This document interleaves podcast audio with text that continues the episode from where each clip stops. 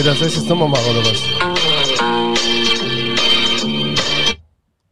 Willst du, willst du mitmachen? Ich, ich hab's jetzt einfach mal. Ich weiß ja gar nicht, ob sie überhaupt aufnehmen. wir nehmen. Okay. Aber bei mir nimmt es auf, ne? Also das ist kein. Äh, da haben wir SD-Card. Das, das kann eigentlich gar nicht passieren. Kann ich, Peter? Ja, Ja? ja. Also Einzelfeld Jetzt habe ich. Was war das denn? Was war das Falsche?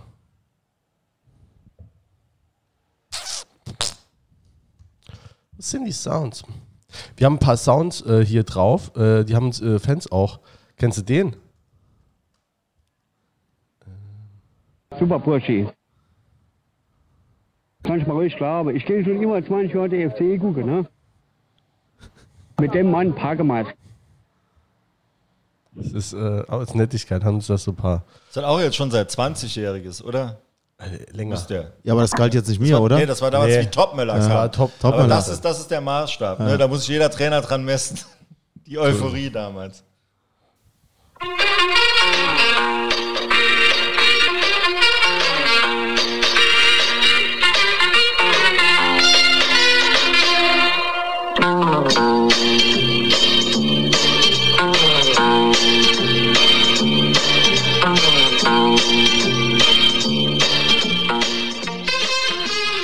Und damit herzlich willkommen zum Studio Blau-Schwarz, dem unabhängigen Podcast rund um den ersten FC Saarbrücken. Ähm, Hat das vorher schon aufgenommen, wie du das mit dem Superbursche gemacht hast? nee, hat es Nee, nicht okay. aufgenommen. Jetzt gerade erst äh, direkt mit, äh, mit der Melodie ist es gestartet. Genommen Sag, Peter. Guten Abend, weil Topmöller wird diese Woche 70. Das, Echt? Ja, genau. Wer- Donnerstag, glaube ich. Ist ja auch Moselaner, ne?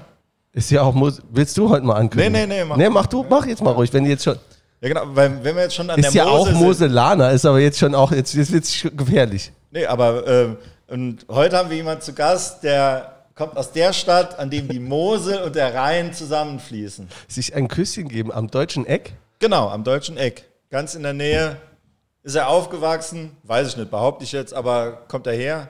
Das richtig ist die einzige Stadt, in der die Mosel in den Rhein fließt, ja. Aber Die Stadt äh, ist Koblenz und unser Gast ist der Uwe Koschinat. Uwe Koschinat, herzlich willkommen bei uns im Studio Blau-Schwarz. Vielen Dank für die Einladung. Sehr gerne. Ja, vielen Dank, dass du der Einladung gefolgt bist. Ähm, und ähm, Grüße gehen hier auch raus. Also wir sitzen zu dritt im Studio, der Uwe, der Peter und ich. Und ähm, der Jens äh, sitzt äh, etwa wahrscheinlich 1000 Kilometer weg in Südfrankreich. Ne, den haben wir zugeschaltet für die wichtigen Fragen. Aber der hört uns nicht. Der nickt nur. So ist es. Ah, nee, okay. So ist es. Und man merkt schon, wir haben wieder einen besonderen Gast. Es gab kein Gelaber, bevor äh, die Melodie gestartet ist. Da Nee. merkt man, ein besonderer Gast ist da. Aber es gibt Gelaber, bevor wir jetzt eigentlich so mit dem Gast so richtig anfangen, bevor wir jetzt richtig ans Eingemachte gehen, äh, dachte ich, äh, ne, unser letzter Podcast war genau drei Tage vorm Osnabrück-Spiel und äh, zwischenzeitlich hat das stattgefunden und ich dachte, äh, die, die meisten von uns waren da. Äh, ja, wie habt ihr es so erlebt? Oder Uwe, fangen wir mit dir an. Wie hast du das jetzt? Wir wollen nicht aufs Spiel kommen, das machen wir bestimmt später. Wie hast du das, das drumherum, das erste Spiel, das erste richtige Pflichtspiel im Ludwigspark erlebt? Ja, das war ein ganz, ganz krasses Erlebnis, also wirklich im positiven Sinne.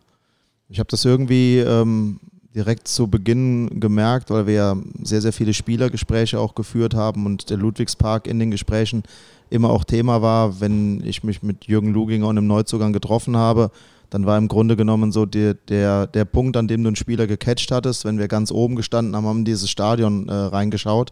Damals noch nicht so ganz fertig ähm, und trotzdem hast du eben erahnen können, was da unten passiert, äh, wenn das Stadion mal wieder richtig voll ist.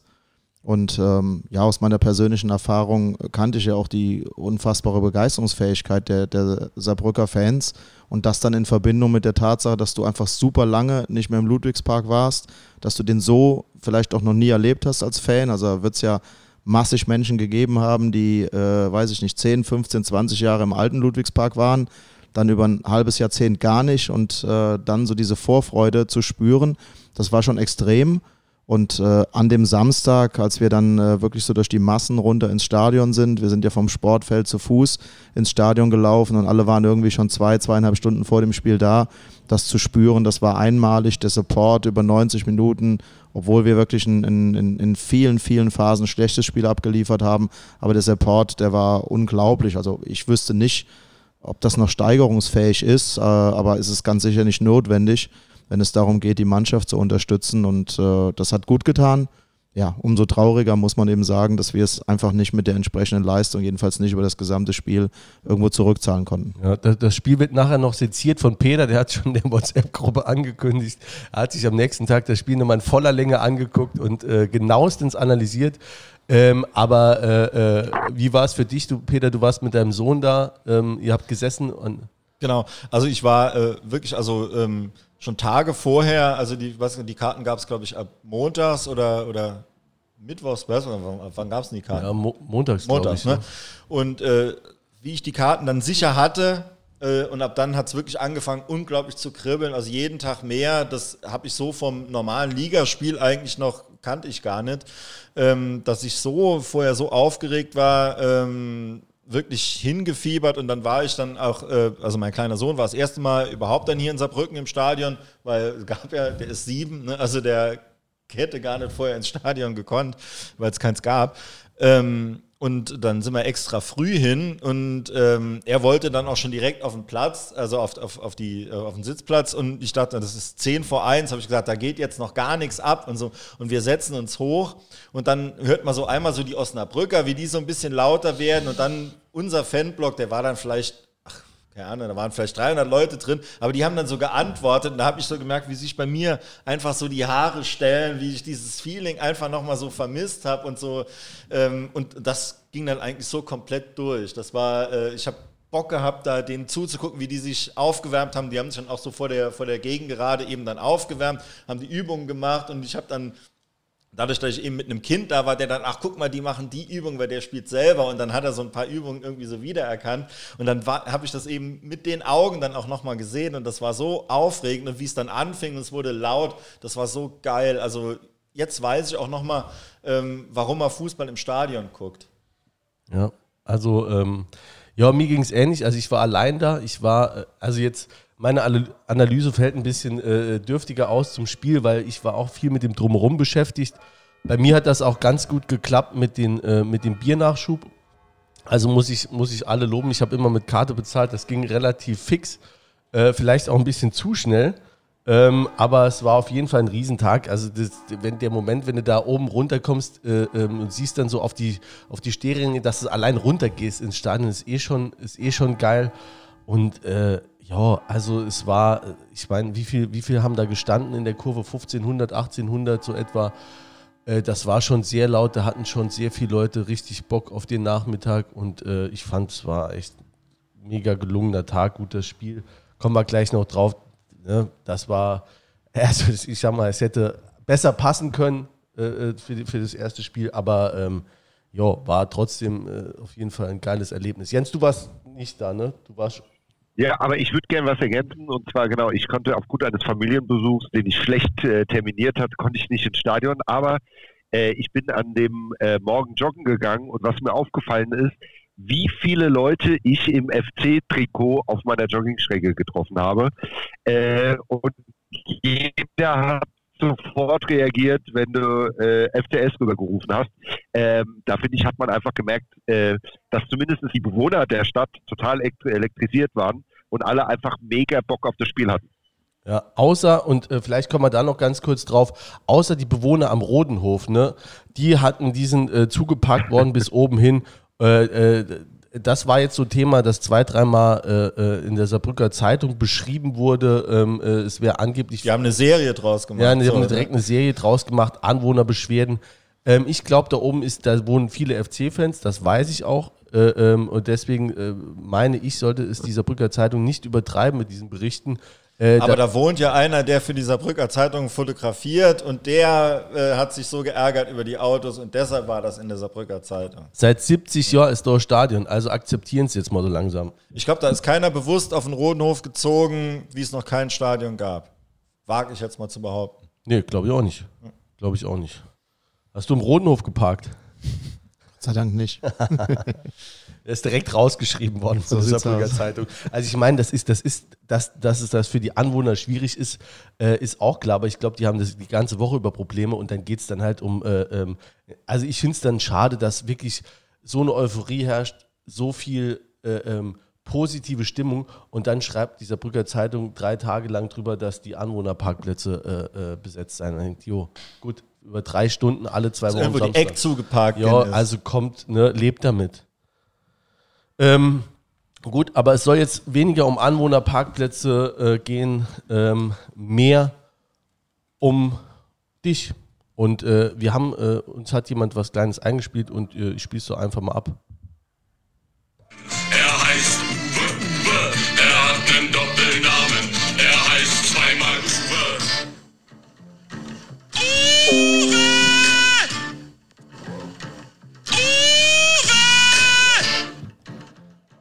Herzlich willkommen auch noch von uns. Du bist noch gar nicht so lange hier Trainer, seit dem 1.7., ne? Ja, ich durfte ein bisschen früher anfangen. Äh, Also ganz offiziell seit dem 21.06. ist mein Vertrag Ah, da war mit dem Trainingsbeginn. Ne? ersten, erst dieser Brücken wirksam, genau. Und wann, wann wa- warst du, du warst doch auch schon äh, bei der Spielerverpflichtung äh, oder bei der Kaderzusammenstellung, will ich es mal nennen, ähm, warst du doch schon am Start. Da Äh, habe ich illegal gearbeitet, ja. ja, ist das so? Wie, also da geht es noch nicht richtig los, aber man wird schon mal angerufen, wird gesagt, ist das in Ordnung, wenn wir den verpflichten oder wie, wie stelle ich mir das vor? Ja, sagen wir mal so. mh, Bei der Kontaktaufnahme des Vereins ähm, war es dann schon so, dass wir logischerweise erstmal gewisse Eckpunkte abklären mussten. Ne? Da geht es dann weniger darum, so wie schnell steige ich in welche ähm, Arbeitsprozesse ein, sondern da geht es logischerweise erstmal darum, wie sind die Vorstellungen, welche Erwartungshaltung hat man an mich und natürlich auch, wie ist die Aufgabenverteilung im Verein, denn das ist ja doch sehr, sehr stark unterschiedlich. Ne? Es gibt Vereinsstrukturen, in denen eher ein, ein Sportdirektor oder ein Gremium eine Kaderzusammenstellung vorgibt und der Trainer eigentlich ganz klassisch nur für die Arbeit direkt mit der Mannschaft verantwortlich ist. Es gibt natürlich auch genau das gegenteilige Modell, in der eher man sagt, na, der Trainer muss am Ende mit den Spielern arbeiten und er soll äh, am Ende auch seine Vorstellungen komplett umsetzen können, soweit sie, soweit sie denn auch realisierbar sind. Deswegen ging es in, in allererster Linie logischerweise erstmal darum, ob wir tatsächlich in unseren Ideen auch zusammenpassen. Und als das dann äh, vollumfänglich abgearbeitet war und auch der Arbeitsvertrag, so nüchtern ist das dann ja oft, auch entsprechend äh, sauber durchverhandelt wurde, dann ging es natürlich darum, sich gemeinsame Gedanken zu machen. Und da war von der ersten Sekunde an ganz klar kommuniziert, dass der Jürgen Luginger als Sportdirektor logischerweise vor allen Dingen mit dieser ganz, ganz großen Erfahrung, die er auch im, im Fußball hat, ähm, dass er natürlich hier schon äh, der entscheidende Mann ist in Bezug auf die Planungen. Äh, aber selbstverständlich äh, es ja nicht im Interesse des Vereins sein kann, auf der einen Seite einen Trainer zu verpflichten, äh, der jetzt auch schon ein paar Jährchen auf dem Buckel hat und den dann gar nicht so in die Planung mit einzubeziehen. Und deswegen kann ich am Ende sagen, die Gespräche mit, mit Jürgen Luginger waren immer äh, sehr, sehr zielführend und total harmonisch. Ich habe mich da sehr gut aufgehoben gefühlt, weil ich es wirklich erstmalig einfach zu schätzen äh, gelernt habe, dass jemand als Sportdirektor eben auch schon an der Linie als Trainer gestanden hat, also am Ende auch so ein Verständnis für den Trainerberuf mitbringt, beide Seiten irgendwo so gleichbedeutend kennt. Bei mir ist das ja am Ende nicht anders. Auch ich habe schon sehr, sehr viel administrativ gearbeitet, eher als Zuarbeiter. Und insofern, glaube ich, hat sich das sehr, sehr schnell gut ergänzt. Und dann ist man wirklich permanent in Gesprächen. Wir haben den Kader ausgewertet, wir haben uns die vertraglichen Situationen angeschaut. Und dann haben wir logischerweise Ideen ausgetauscht, was wir auf welcher Position machen und ähm, wie wir das dann tatsächlich auch mit Namen ausgestalten können. Und der große Vorteil bei mir war eben, dass ich ja seit einiger Zeit beurlaubt war. Das heißt, dass ich auch einen sehr, sehr langen Zeitraum einfach mit, mit sehr, sehr viel Zeit auch ausfüllen konnte, um Spieler zu beobachten, um mir meine Gedanken zu machen. Äh, und das eben weg so vom, vom täglichen Ergebnisgeschäft. Äh, und ich glaube, das hat dann bei der Kaderfindung schon noch sehr, sehr geholfen. Der dritte Punkt, der für mich eben ganz, ganz wichtig war, dass ich ähm, ein komplett bestehendes Trainerteam eben übernehmen konnte, was ja schon hier gearbeitet hat, was schon aufeinander abgestimmt war. Insofern gab es da ja auch ganz, ganz viel Expertise und Meinung. Und so war die Ausgangssituation. Okay. Aber ähm, vielleicht ähm, Also auf gewisse Punkte wie Kaderzusammenstellung und äh, wie sich das alles entwickelt hat, kommen wir bestimmt nochmal äh, drauf zu sprechen. Aber vielleicht fangen wir ein bisschen globaler an. Ähm, du bist äh, gebürtiger Koblenzer. Du wirst dieses Jahr, meine ich, äh, das Geheimnis äh, lässt sich auch relativ leicht ergoogeln, 50 Jahre alt. Ähm, bist seit äh, sehr langer Zeit äh, fest verpartnert und hast zwei Kinder. Jawohl, habe gerade Silberhochzeit gefeiert, ja. Herzlichen Glückwunsch. Ja, Und wird erst 50. Ja, Gibt es genau. heute auch nicht mehr oft. Ja, und auch die Fußballer, die, die heiraten so früh und kriegen so früh Kinder. Das haben wir ja schon beim, beim letzten Trainer. Ja, die feiern aber dann keine Silberhochzeit mehr eigentlich. Ja. Ja, Die meisten nicht, auf jeden Fall. Die Hummels nimmer. nee, die Hummels nicht mehr. Ähm, ja, und ähm, du bist schon ähm, fest verwurzelt mit der Region Koblenz. Ne? Also da, da bist du her und da bist du schon, schon richtig verwurzelt. Hast du da, ja, hast du da nach wie vor noch Bezug? Du wohnst in Saarbrücken, aber hast immer noch den festen Bezug zu Koblenz und auch Köln, wo ihr. Genau. lebt, ne? Ja, also eigentlich haben wir ähm, den allergrößten Teil äh, des gemeinsamen Lebens sowohl in Koblenz als auch in Köln verbracht und ich natürlich äh, ganz, ganz lange Phase in äh, meiner Geburtsstadt. Ich bin in der Nähe in Lahnstein eben groß geworden. Dann mit äh, 16 Jahren die Entscheidung getroffen, zum ersten FC Köln zu wechseln als Jugendspieler. Bin in der ersten Phase noch permanent gependelt, aber als das einfach aufgrund von Nachmittagsunterricht nicht mehr machbar war, dann äh, dort nach Köln gezogen, in eine eigene Wohnung, noch als Jugendspieler. Dann ist eben die Entscheidung gefallen, so wie das manchmal im Sport äh, so ist, dass für den ganz, ganz großen Sprung in den Erstligabereich damals nicht gereicht hat. Ich bin dann zum VfL Wolfsburg gewechselt, hatte also so eine ganz kurze Episode, die mal nichts irgendwo mit dem Großraum des Rheinlandes zu tun hatte. Ähm, Habe ich dann auch hinter mich gebracht, äh, bin mit Wolfsburg damals in die zweite Liga aufgestiegen und habe dann aber auch sehr, sehr schnell gemerkt, dass es äh, für den vollprofessionellen Fußball einfach sportlich nicht reicht. Also ich konnte mich ernähren, aber im Zweifel nicht unbedingt eine Familie. Das stand einfach nicht auf tragbaren Füßen. Und deswegen damals die Entscheidung, ich war ja schon mit meiner äh, heutigen Frau zusammen, dann auch tatsächlich wieder ins Rheinland zurückzukehren, einen ordentlichen Beruf zu erlernen und wie so viele dann eben drittklassig Fußball semi-professionell zu spielen. Und äh, so haben wir uns eben damals entschieden, äh, dann auch uns in Koblenz wieder niederzulassen. Und dann war ich ja über einen ganz, ganz langen Zeitraum bei der TUS, ja. Ja, Du bist Bankkaufmann, stimmt es? Habe ich irgendwo gelesen? Stimmt Ja, ist richtig. Also ich habe damals, ja genau. Es war so auch so, dass ich dann ja knapp äh, elf Jahre in dem Beruf gearbeitet habe. Und dann äh, immer ein Vormittagsberuf, Nachmittags Fußballplatz. Ja, ich hatte wirklich eine, eine 100%-Stelle. Also rein in, der, in, im täglichen äh, Ablauf war das eben wirklich so, dass du morgens um 8 Uhr angefangen hast zu arbeiten. Damals war es eben noch so, dass es relativ feste Zeiten gerade bei den Sparkassen gab. Die haben ja alle dann meistens um 16 Uhr ihre Fi- Filialen geschlossen. Gab noch nicht so extrem flexible Arbeitszeiten, so in den, in den äh, 90ern, als ich angefangen habe, dort zu arbeiten. Und äh, ja, dann bist du vom, vom Arbeitsplatz um halb fünf direkt zum Trainingsplatz gefahren, hast meistens um fünf Uhr begonnen zu trainieren und warst irgendwann um halb acht, acht zu Hause. Ne? Also es war dann schon semi-professioneller Fußball, wenn man den, in den Oberligen früher gespielt hat, mit vier bis fünf Einheiten in der Woche und einem Spiel am Wochenende. Und das war eben auch die Phase, wo ich so gefühlt irgendwo jedes zweite Wochenende im Saarland war, weil diese Oberliga Südwest damals als drittklassische Liga, ähm, die hat ja zu ganz, ganz großen Teilen eben aus Vereinen des Saarlandes bestanden. ja auch gegen die FSG äh, 08 Schiffweiler gespielt. Unter anderem, ja. Ich kann mich noch sehr gut an den Mittelstürmer Seibert erinnern. Richtig, richtig guter, ja. Ja, also ich habe für die später gespielt, als es dann Ja. zwangsabgestiegen Aber nicht in der Oberliga. Ja, A-Klasse, nee. Als es dann Erinnere ich mich noch sehr gut. Du bist immer durch den Ort so in dieses Tal runtergefahren und das erste, was mir immer aufgefallen ist, war dieser riesen Fußball, der da vor dem Sportgelände stand. Ich weiß nicht, Genau. wie lange der noch gestanden hat, aber Der hat noch sehr, sehr lange ja, da gestanden. ja, also an Schiffweiler erinnere ich mich genauso gut wie an Halberg Brebach und äh, äh, an Hasborn. Also ich habe schon viele, viele, viele Städte und damit viele, viele Sportplätze im Saarland äh, kennengelernt in den 90ern, ja. Ah ja, sehr schön.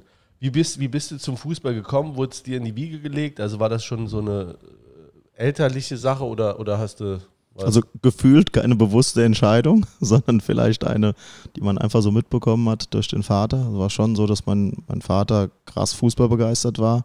Und ähm, ja, irgendwie saugt man diesen Sport dann auch auf ne? und nutzt dann so seine ersten persönlichen Freiheiten, um eben Bolzen zu gehen. Ich glaube, das war dann früher sehr normal, wenn du irgendwann so vier, fünf warst und durftest das erste Mal so irgendwo alleine raus aus, aus deiner näheren Umgebung. Dann bist du eben irgendwo kicken gegangen. Und ähm, ja, so habe ich die Liebe zu diesem Sport entdeckt und mein Vater, meine Mutter haben das gefördert. Mein Vater war dann auch sehr, sehr früh eben Jugendtrainer, so wie das eben häufig ist. Ne? Dadurch hast du eben die Begleitung auch dabei. Wir hatten eine sehr, sehr gute, ambitionierte Mannschaft, waren sehr früh sehr erfolgreich und dann ist es eben das, was irgendwo so den Großteil deiner Jugendzeit ausmacht. Du warst schon in der Jugend, wo du nach Köln gegangen bist, ne? Ja, mit, mit 16,5, ja. Es gab ja dann sehr, sehr früh so dieses Auswahlverfahren. Früher hat man ja noch sehr, sehr viel in Landesverbänden gespielt und ich war dann so Kapitän in der Verbandsauswahl Rheinland. Dann fährst du mit der Verbandsauswahl nach Duisburg. Da sind dann eben sehr, sehr viele Späher. Äh, Und ähm, so bin ich dort entdeckt worden und dann hat der 1. FC Köln eben mir das Angebot gemacht, in der B-Jugend dorthin zu wechseln. Wie gesagt, das war noch ganz gut zu pendeln, weil die Okay. Zugverbindung von Koblenz nach Köln ja eine sehr schnelle und direkte ist und so konnte ich meine schulische Laufbahn in, in Lahnstein, also dem Ort, in dem ich groß geworden bin, äh, weiter aufrechterhalten und bin aber dann drei bis viermal die Woche eben nach Köln gependelt und habe dort trainiert.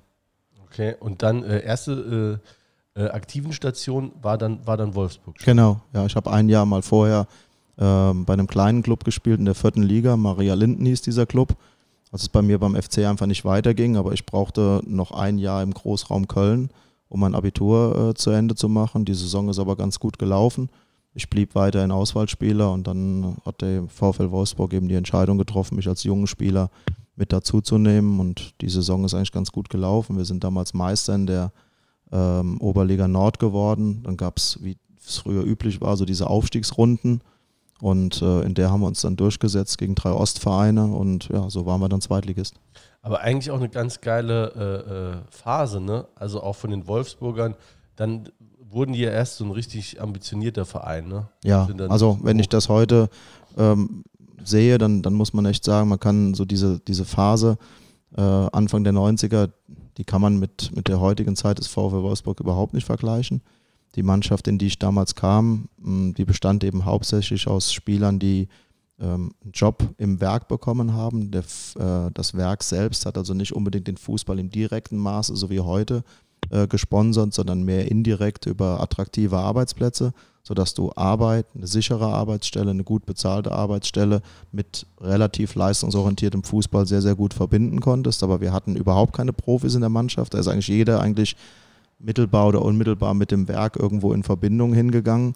Bei mir war es damals so, ich musste meine Bundeswehrzeit, damals gab es noch den Wehrdienst äh, ableisten, das habe ich dann in Das Braunschweig uns getan. auch noch so. Ja, ja, genau. Ne? Also äh, waren eben andere Zeiten, aber so hast du automatisch so diese Wehrzeit mit dem Fußball verbinden können. Für mich war es eine Riesenchance, in der dritten Liga bei einem ambitionierten Verein zu spielen und das hat dann ganz gut funktioniert. Wir sind wirklich souverän Meister geworden. Das war dann eine, eine wahnsinnig attraktive Aufstiegsrunde, so mit FSV Zwickau, Dynamo Berlin. Äh, damals haben die sich gerade umbenannt in FC Berlin. Das war also dieser Nachfolgerclub aus dieser äh, Mielke-Ära, die Serienmeister waren der DDR. Union Berlin, das waren damals die drei Vereine, die mit uns in der Aufstiegsrunde gespielt haben. Und wir haben uns dann durchgesetzt.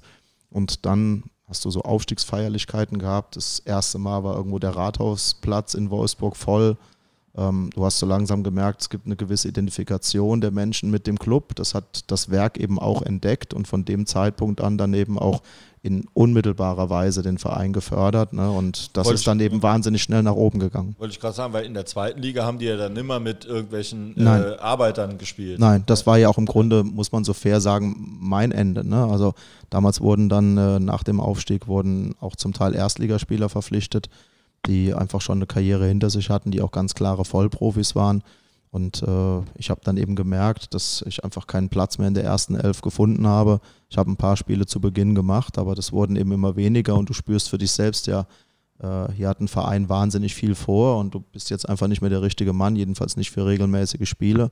Hatte damals auch einfach nicht die Geduld, äh, irgendwo vielleicht den langen Atem, um dran zu bleiben. Und deswegen so diese Entscheidung der Vernunft zu sagen, okay, gehst du jetzt erstmal den Weg einer gesunden Berufsausbildung und spielst eben wieder semi-professionell Fußball. Aber ist ist das was, äh, was, äh, sagen wir mal, jetzt äh, gerade jetzt, äh, jetzt hier auf, bei unserer dritten Liga, man hat ja auch so ein Gemisch an Spielen. Man hat Sp äh, Spieler, die, die gerade von, von unten hochkommen, vielleicht, die sind 2021 oder so, wo man denkt, okay, die haben vielleicht das Zeug für Höheres, ob es so weit kommt, muss man halt mal abwarten. Dann hat man Spieler, äh, die sind in so einem Zwischenstadium ihrer Karriere oder so. Ich denke jetzt letztes Jahr der, der Schick, Niklas Schipno- Schipnowski, der bei uns ja voll durchgestartet ist, der ja so einen Schritt bewusst, einen Schritt zurück gemacht hat, um nochmal Anlauf zu nehmen oder so, hat man so Spieler, da hat man Spieler, die halt noch so, äh, keine Ahnung, wie jetzt ein Marc äh, Schnatterer, der nach äh, Mannheim nochmal gegangen ist, der gesagt hat, okay, ich, ich will noch ein bisschen was reißen, aber es reicht halt nicht mehr eins höher oder so. Man hat ja ein ri- riesen Gemisch an, an, an Spielern.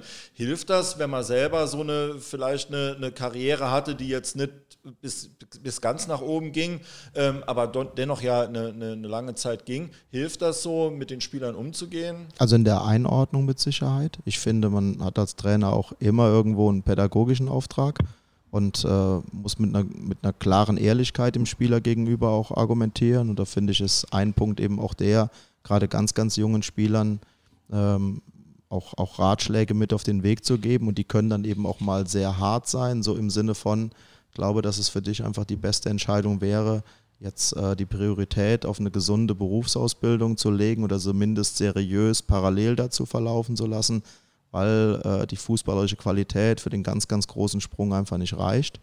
Ähm, ich glaube, das ist sehr, sehr wichtig.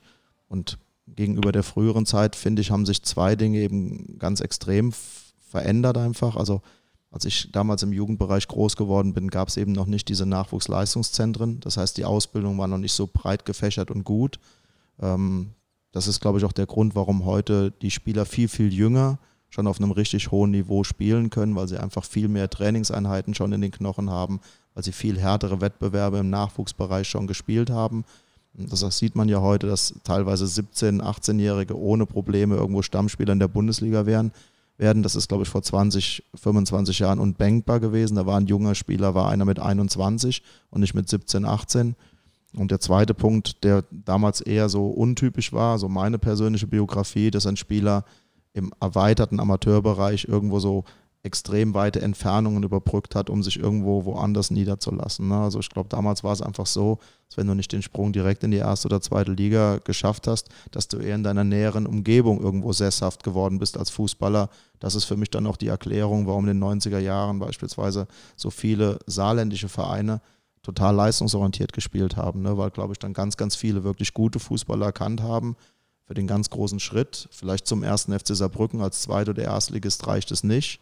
Also mache ich eine solide Berufsausbildung und spiele drittklassig äh, semi-professionell. Ne? Und diese Spielertypen, die würden vielleicht heute den Mut haben zu sagen, na gut, dann wechsle ich eben in ein anderes Bundesland, dort, wo mich ein Verein gerade will. Ne? Also diese Wechselbereitschaft für den Fußball, die ist heute eben auch bei Dritt- und Viertligaspielern natürlich deutlich ausgeprägter. Fängt ja im Jugendbereich schon an, dass da äh, welche äh, zu, zu größeren Vereinen Ja. oder in größere äh, Leistungszentren wechseln, also quer durch die Republik. Früher wäre ja nie einer von Eintracht Norderstedt nach äh, hier nach, äh, keine Ahnung, Auerschmacher gewechselt oder so, um da auch Oberliga zu spielen. Genau, ja. Aber haderst du manchmal mit der Entscheidung oder denkst du, äh, es, ich hätte ach, ich hätte es nochmal probieren können, vielleicht nochmal ein Jahr dranhängen oder. Ne? Nein, nein. Ich glaube, ich war wirklich gut. Ich war sehr gut im Nachwuchsbereich, aber ich war deswegen eben sehr gut, weil ich immer, glaube ich, einen, einen ganz guten Fokus hatte auf die Sache.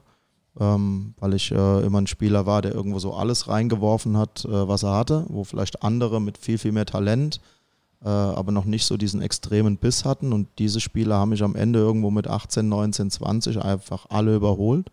Das muss man so nüchtern sagen, weil ich auch keine so richtig überragende Waffe hatte auf meiner Position. Und deswegen finde ich, war ich ein sehr, sehr guter Amateurspieler und bin sehr froh darum, dass ich andere Lebenserfahrungen sammeln konnte, dass ich eine total solide Berufsausbildung gemacht habe. Und äh, ich glaube, da muss ich so realistisch sein zu sagen, aus mir wäre kein Erstligaspieler geworden, auch wenn ich vielleicht ein oder zwei Jahre hartnäckiger gewesen wäre. Das muss man so fair einordnen. Und dann hättest du auch ich nie den. gerade noch was fragen? Ja, klar.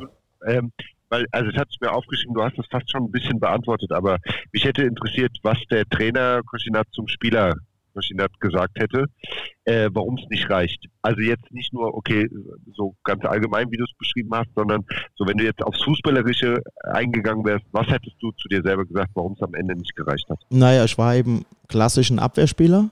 Also so bin ich am Ende irgendwann ausgebildet worden. Und äh, da muss man so ganz klar sagen, dass ich für einen zentralen Abwehrspieler zu klein war, um gegen richtig überragende Mittelstürmer zu spielen und zu wenig schnell, um gegen sehr bewegliche, wendige Spieler zu spielen. Und die damalige Zeit, die hat eben im Abwehrverbund eben noch sehr, sehr stark eine Mannorientierung gehabt. Das heißt, die wurde ja irgendwo immer ein Gegenspieler zugeordnet. Und für den ganz, ganz hohen Bereich hatte ich einfach so keine ganz, ganz klare Waffe, mit der ich entweder das eine oder das andere perfekt hätte abdecken können. Und deswegen äh, zur damaligen Zeit, in der noch nicht so raumorientiert gespielt wurde, war ich einfach äh, nicht geeignet für den Erst- und Zweitligabereich. Ne? Ich musste mich dann messen, beispielsweise, wenn es um so Sachen wie Jugendnationalmannschaft ging, mit so Spielern wie Christian Wörns. Und die waren dann einfach genauso alt wie ich, einfach 10, 20, 25 Prozent stärker. Deswegen haben die eine Karriere im Profibereich gemacht und ich eben nicht. Traut man dem Burns oder hat man dem Burns gar nicht so zugetraut? Scheint aber ja doch so gewesen zu sein. Ne? Absolut. Nationalspieler doch immerhin, ne? also kann Ja. man schon sagen. Ne? Ja. Keine Ahnung, bei so Spielern wie beim Burns habe ich manchmal gedacht, was unterscheidet den eigentlich von so einem, von wirklich, das, also wirklich von so einem Amateurspieler, wenn der da auch hinten dran, also in den letzten Jahren da in Dortmund oder wo er war, da war er auch nicht mehr, sah nicht mehr so glücklich aus. Ja, aber ich konnte eben nur, weil ich es ja eins zu eins und, und live irgendwo erlebt habe, sagen, also jeden Gegenspieler, mit dem ich vielleicht so meine Probleme hatte im Jugendbereich, den hat der komplett kalt gestellt. So eine ähnliche Situation wie Jürgen Kohler, wo man auch über Jahre gesagt hat, ja, aber welche Fähigkeiten bringt er denn wirklich mit? Ja, der hat eben zwei oder drei gehabt, die waren so überragend und absolute Weltklasse, dass sie den entscheidenden Unterschied ausgemacht haben. Und äh, ich glaube, sowas braucht man als Spieler. Und darüber hinaus muss man den beiden Spielern mit Sicherheit auch attestieren, dass die immer am absoluten Maximum gespielt haben. Die haben immer 100 Prozent für ihren Club gegeben. Ich glaube, deswegen waren es auch so in den Vereinen anerkannt und beliebte Spieler, weil man neben der Qualität, die sie im Verteidigen hatten, einfach auch angemerkt hat, dass sie bis an die absolute Grenze gehen, um Fußballspiele zu gewinnen. Gut. Und dann ähm, kommst du quasi von der, von der Wolfsburger damals noch Werkself dann wieder zurück nach Koblenz Mhm. Äh, als Bank. Da hast du die Lehre dann erst begonnen, Ja. ne, die Ausbildung. Genau. Aber das war dann für dich auch so okay. Also Feierabendfußballer, also es war ja auch mit Anspruch trotzdem. Aber das, du hast ja das, das Leben dann relativ lange geführt, ne, bis Anfang die 2000er, so zehn Jahre. Mhm. Ähm, ja, vielleicht kannst du mal für dich ein bisschen zusammenfassen, weil ich muss ehrlich sagen, darüber findet man jetzt äh, relativ wenig, wenn man sich jetzt, glaube ich, nicht da in die Bibliothek einschließt, weil das waren ja auch, äh, die meiste Zeit war äh, Oberliga, ne? Genau. TuS Koblenz war ein großer, großer Traditionsverein. Aber man musste eben ehrlicherweise sagen, dass die Tradition, die ganz große, irgendwo in den 50er Jahren lag. Ähm, und ähm, dass solche Vereine natürlich auch immer sehr, sehr stark in der Vergangenheit leben.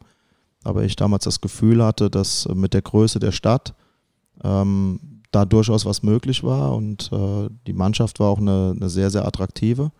Und deswegen ja, hatte ich schon so diesen heimlichen Traum, auf der einen Seite ein solides Fundament zu legen mit einer guten Berufsausbildung, mit einer gewissen Sicherheit in der Hinterhand und auf der anderen Seite aber so einen, einen großen Schritt mit diesem Verein gehen zu können.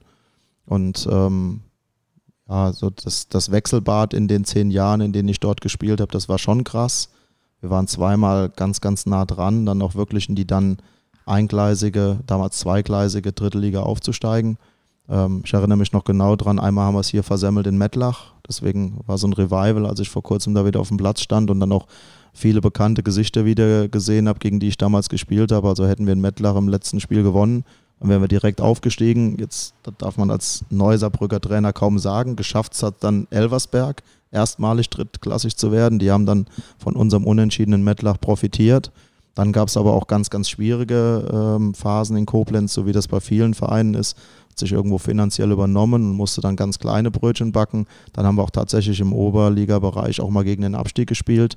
Aber das war eben dann damals mein Verein. Normal, ich hätte keinerlei Bereitschaft gezeigt, so diese, diesen sicheren Beruf, der auch unheimlich attraktiv war. Also das ist ja nicht so, dass du irgendwo nur Arbeit ableistest von acht bis vier, sondern auch dort habe ich Fortschritte gemacht und äh, habe mich einfach in, in dem Beruf wiedergefunden und so die Kombination, die war einfach ideal für ein sicheres und gutes Leben und deswegen mh, war ich dem Verein auch immer treu und wäre nie auf die Idee gekommen, jetzt ein paar Kilometer weiter nach rechts oder links zu einem anderen Club zu wechseln. Aber man muss ehrlicherweise sagen, dass die, die schwereren Jahre mit Koblenz, die waren deutlich ausgeprägter als die guten. Und irgendwann hast du dich mit so einer Situation, du bist beheimatet in der in Stadt. Saarbrücken. Ja, genau, hast du dich irgendwo so ein Stück weit auch abgefunden. Ne? Ja. Ja, aber das, aber wie, wie, inwieweit spielt da äh, da, das Umfeld eine Rolle? Weil das, also, ne, dass, dass du da wirklich nicht weggegangen bist? ja, ich fand die, die Attraktivität der Stadt natürlich groß. Die Nähe zu meinen Eltern, äh, es waren nur 100 Kilometer nach Köln zu meinen Schwiegereltern. Meine Frau hat dann auf der äh, FH studiert, ähm, Elektrotechnik. Insofern haben einfach super viele Lebensumstände zusammengepasst. Wir haben ganz, ganz schnell einen großen Freundeskreis gehabt. Und deswegen jetzt mal weg vom Fußball war das eben eine gewisse Form von Lebensqualität. Aber da hattest du noch nicht gedacht, so und da werde ich später mal Trainer. 0,0. Ja. Nein, überhaupt nicht. Ähm, klar hast du immer so eine Idee, was könnte denn mal nach der eigenen Fußballzeit kommen. Es war ja nun mal nur semi-professionell und dann ist schon der Wunsch auch entstanden, äh, mal Trainerscheine zu machen und möglicherweise dann auch mal äh, ja, im, im Trainergeschäft nach der aktiven Karriere zu arbeiten. Aber das war kein so ganz konkreter Plan, von dem ich sagen kann, so mit 25 wusste ich eigentlich schon, dass ich mit 35 an der Seitenlinie stehe, ganz sicher nicht. Mein naheliegender wäre ja gewesen, ja, äh, werde ich Filialleiter oder irgendwie sowas, also mit deiner, äh, mit deinem eigentlichen Job. Ja, und das hat ja auch sehr, sehr gut funktioniert. Ich habe, finde ich, einen ganz guten Aufstieg auch äh, äh, bei der Bank gemacht und habe unheimlich interessante Ressourcen kennengelernt, habe später auch selbst Auszubildende weitergebildet. Ähm, war da auch sehr, sehr zufrieden so mit, mit diesem Leben, ne? weil auf der einen Seite hast du den, den Anreiz irgendwo schon höherklassigen Fußballs gehabt, auf der anderen Seite aber so diese Sicherheit, wenn es im Fußball ni- nicht funktioniert, dann hast du aber immer noch äh, so diesen, diesen doppelten Boden äh, des, des Berufslebens. Und das ist ja nicht so ganz unwichtig. Wenn man heute viele junge Spieler sieht, die einfach vom nächsten Vertrag abhängig sind, ist das ja auch irgendwo eine gewisse Drucksituation. Also, Peter hat es gerade schon ein bisschen angesprochen, äh, wie es denn dann losging mit dem Trainerberuf. Äh, wir haben extrem tief gegraben äh, äh, in der Zeitschrift äh, Rhein-Wied am Wochenende. Ähm, wirst du zitiert? Äh, ich frage erstmal, ob, also ich trage das Zitat erstmal vor und dann frage ich, ob es stimmt. Ähm, es geht äh, um, den, um deinen äh, ehemaligen Trainer Milan Sasic und du sollst gesagt haben, Milan hat in mir die Lust geweckt, Trainer zu werden. Ist das richtig? Mm, es ist nicht ganz richtig. Okay. Man müsste fairerweise eher sagen, er hat das weiter gefördert. Ähm, als es TuS Koblenz so richtig, richtig schlecht ging, mh, das war in der Saison ähm, 2001, 2002, äh, vor allen Dingen wirtschaftlich.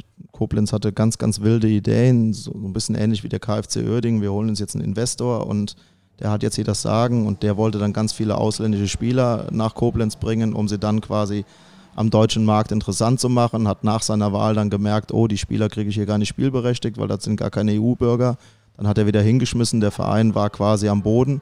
Und in der Zeit mh, hat man auch in Koblenz nicht mehr ganz so viel Wert auf, auf meine sportliche Leistung gelegt und hat mich in der Winterpause dann nochmal verschachert an einen anderen Club, den FV Engers.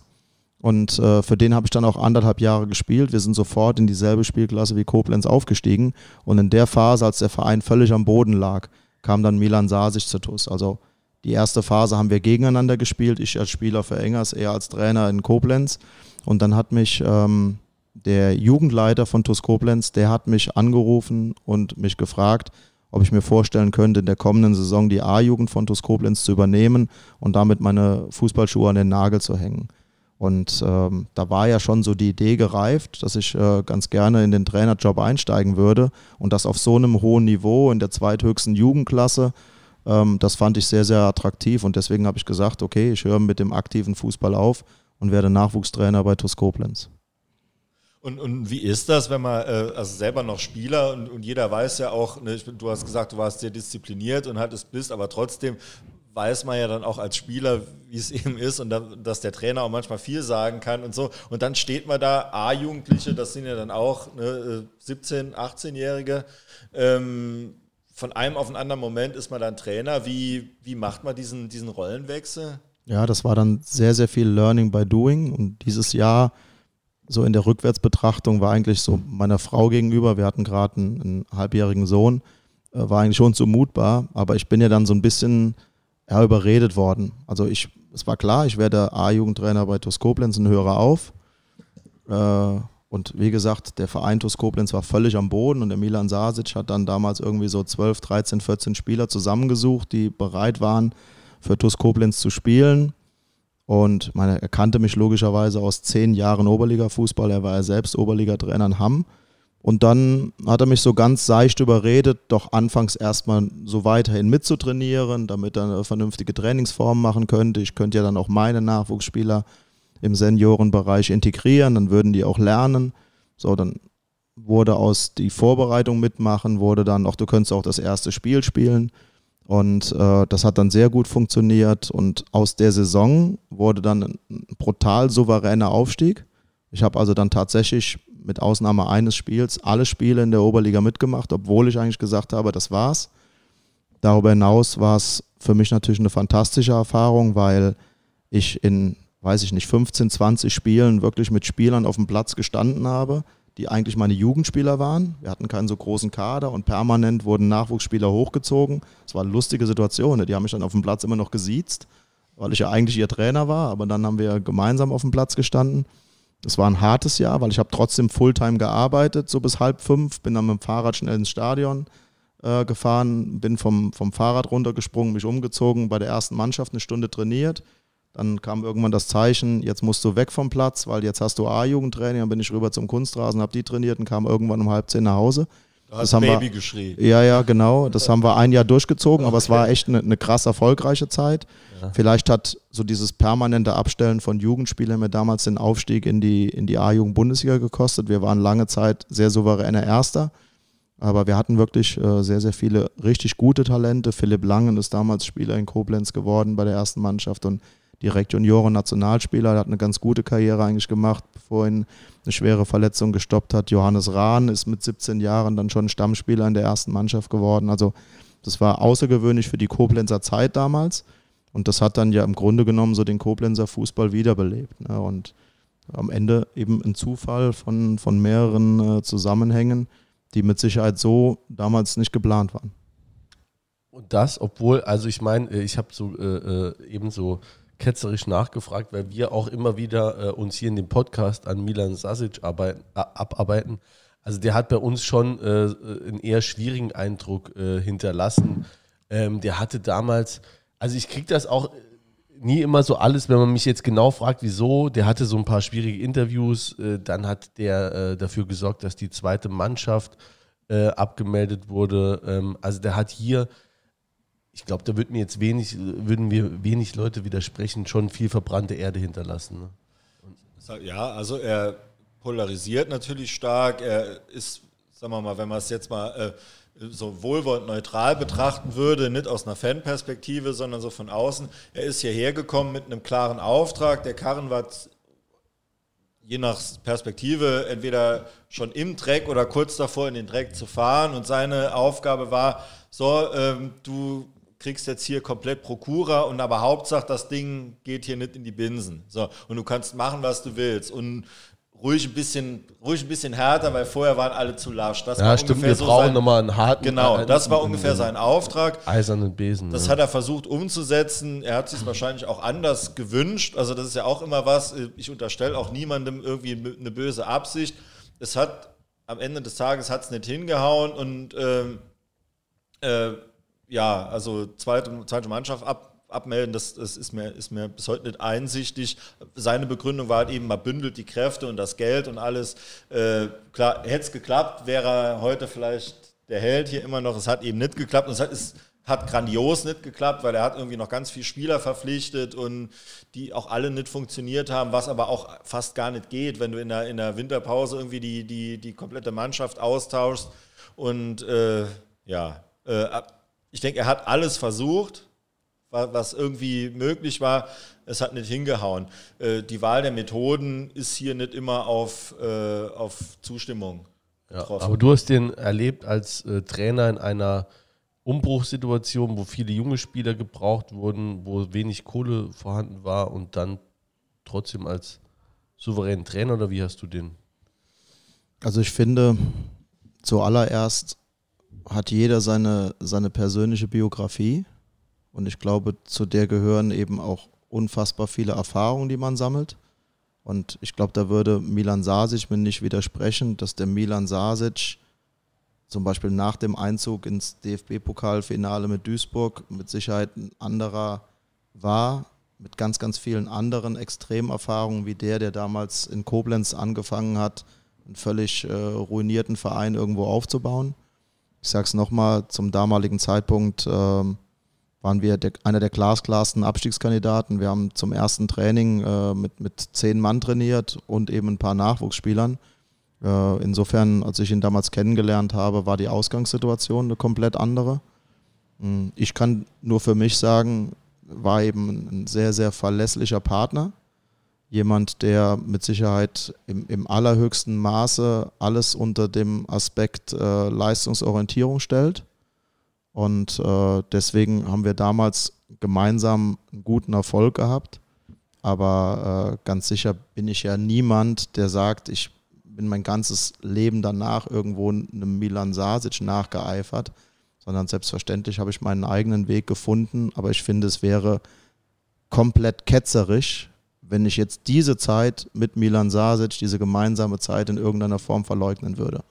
Das wäre, das wäre, finde ich, heuchlerisch und das würde auch überhaupt nicht zu mir passen.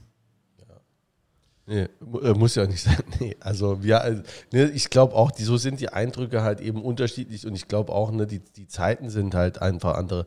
Kann mir auch schon vorstellen, klar verändert dich auch sowas, wenn du so einen Erfolg hast, äh, wie der Einzug ins Pokalfinale mit dem MSV. Äh, und ähm, ne, es ist ja auch so, wenn der gewisse, einen gewissen Erfolg hatte, der ja auch im Profifußball, dann scheint er ja vorher, kann ja nicht so sein, dass er vorher alles falsch gemacht hat. Ne? Das war eben hier ja, eine extrem schwierige Situation und äh, hat auch danach keinen Trainerjob mehr, meine ich, angenommen, oder?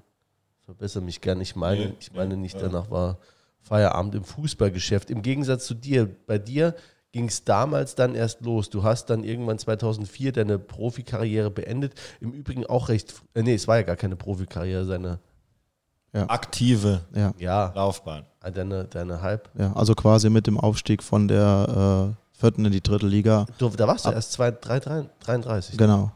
Aber hat es da nicht noch gejuckt nochmal?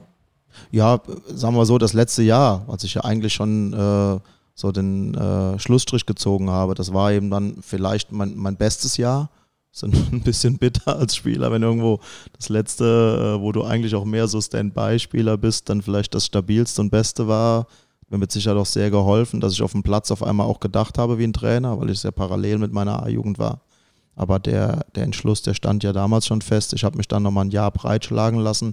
Ich war sehr, sehr zufrieden, äh, einfach mit der Situation, dass ich auf so hohem Niveau als Jugendtrainer einsteigen konnte. Ne? Denn das war dann damals für mich alternativlos, als ich so den Entschluss gefasst habe, das würde ich gerne machen. Und da würde ich mich gerne ausprobieren, das dann direkt auf so hohem Niveau zu machen. Das ist ja mit Sicherheit eher außergewöhnlich. Ähm, vor allen Dingen ohne die entsprechenden Scheine, ohne die entsprechende Erfahrung in kleineren Clubs oder irgendwo auf niedrigerer Jugendebene. Und deswegen war das für mich nichts, worüber ich lange nachgedacht habe. Aber da hast du dann gemerkt, okay, das, das liegt mir oder das, da habe ich Bock und äh, man hat dann jetzt auch vielleicht in so eine Art Mentor dann auch im, im Verein, dem man auch mal was fragen kann oder so, weil man kann ja nicht alles wissen, wenn man gerade anfängt. Äh, und dann war das schon für dich irgendwie klar, wenn das jetzt irgendwie geht, mache ich das weiter und mache ich das so hoch, wie es geht. Genau. Also zum damaligen Zeitpunkt war dann klar, dass ich äh, nach wie vor den, den Nachwuchsbereich auf der hohen Ebene trainieren möchte. Und ähm, ja, parallel dazu hatte ich das Glück, muss man einfach so sagen, dass sich der Verein TuS Koblenz eben auch sehr, sehr schnell entwickelt hat, dass äh, wir im, ersten Jahr ähm, einfach die Klasse gehalten haben, dass ich in komplett andere Teilbereiche einsteigen konnte. Mit dem Aufstieg in die, in die dritte Liga ist eben aus einem Briefkastenverein, also das war tatsächlich so, ne? am Stadion hing, ein Briefkasten, da wurde Post für TuS Koblenz äh, eingeworfen, die hat dann ein ehrenamtlicher Geschäftsführer abends abgeholt und zu Hause erledigt und mehr gab es in diesem Club nicht. Also weder eine Anlaufstelle für Menschen, überhaupt keine Geschäftsstelle, nichts. Der Verein hat damals mit drei, vier Leuten gelebt, hat eben diesen sensationellen Aufstieg in die dritte Liga geschafft und von jetzt auf gleich warst du gezwungen, professionelle Strukturen zu schaffen. Und dann hat mich der Verein eben gefragt, ob ich mir vorstellen könnte, eine Geschäftsstelle aufzubauen, weil ich ja diesen kaufmännischen Hintergrund auch habe. Auf der anderen Seite natürlich die Nähe auch zu, zu den Menschen in Koblenz und zum Fußball. Und ähm, ja, ich hatte das einfach das zeitliche Glück. Meine Frau ähm, war damals mit dem Referendariat fertig, war dann voll verbeamtete Lehrerin. Also irgendwo hatten wir dann wieder so diesen, diesen doppelten äh, Boden der Absicherung. Ne? Und dann habe ich mich eben beurlauben lassen bei der Sparkasse Koblenz für drei Jahre und habe eben die Seiten gewechselt und war dann A-Jugendtrainer und gleichzeitig Geschäftsführer einer Geschäftsstelle der dritten Liga, wobei Geschäftsführer hört sich eben süß an, also Leiter der Geschäftsstelle, weil ich war ja alleine. Insofern ja, ist man schnell Leiter. ja, genau. Fast, fast wie jetzt hier beim FC, oder? Ja, ja und das war eine spannende Phase. Ne? Dann kam ein halbes Jahr später, das hat den Verein dann in komplett andere Dimensionen äh, gebracht, war eben dann äh, der Zugang Stefan Kunz äh, Stefan Kunz ist ja dann damals so aus dem Nichts heraus in Koblenz als Manager präsentiert worden. Der hatte ja für sich die Entscheidung getroffen, eigentlich nicht mehr Trainer sein zu wollen, sondern äh, mehr da im administrativen Bereich zu arbeiten und damit ist natürlich auch die Entwicklung in Koblenz explodiert. Ne? Also mhm. hart gesagt, wenn ich irgendwo zu einem Sponsor gelaufen bin und habe eine Bande für zweieinhalbtausend Euro rausgeholt, dann hat er das nächste Gespräch geführt und der Sponsor hat 25.000 gegeben, ne? weil dieser Name, diese Stahlkraft, die hat einfach krass gezogen und damit war dann natürlich auch so das sportliche Vorankommen des Clubs irgendwo gesichert. Mhm. Okay. Und du, ähm, also dann warst du noch parallel noch A-Jugendtrainer? Ich war A-Jugendtrainer, habe die Geschäftsstelle geleitet, habe so für den Club gescoutet, habe Stadionsprecher gemacht, irgendwie so alles, was eben angefallen ist im Club. Okay, und dann äh, wurdest du, 2006 war das, meine ich, äh, Co-Trainer. Genau, das war dann Mal. der Aufstieg in die zweite Liga.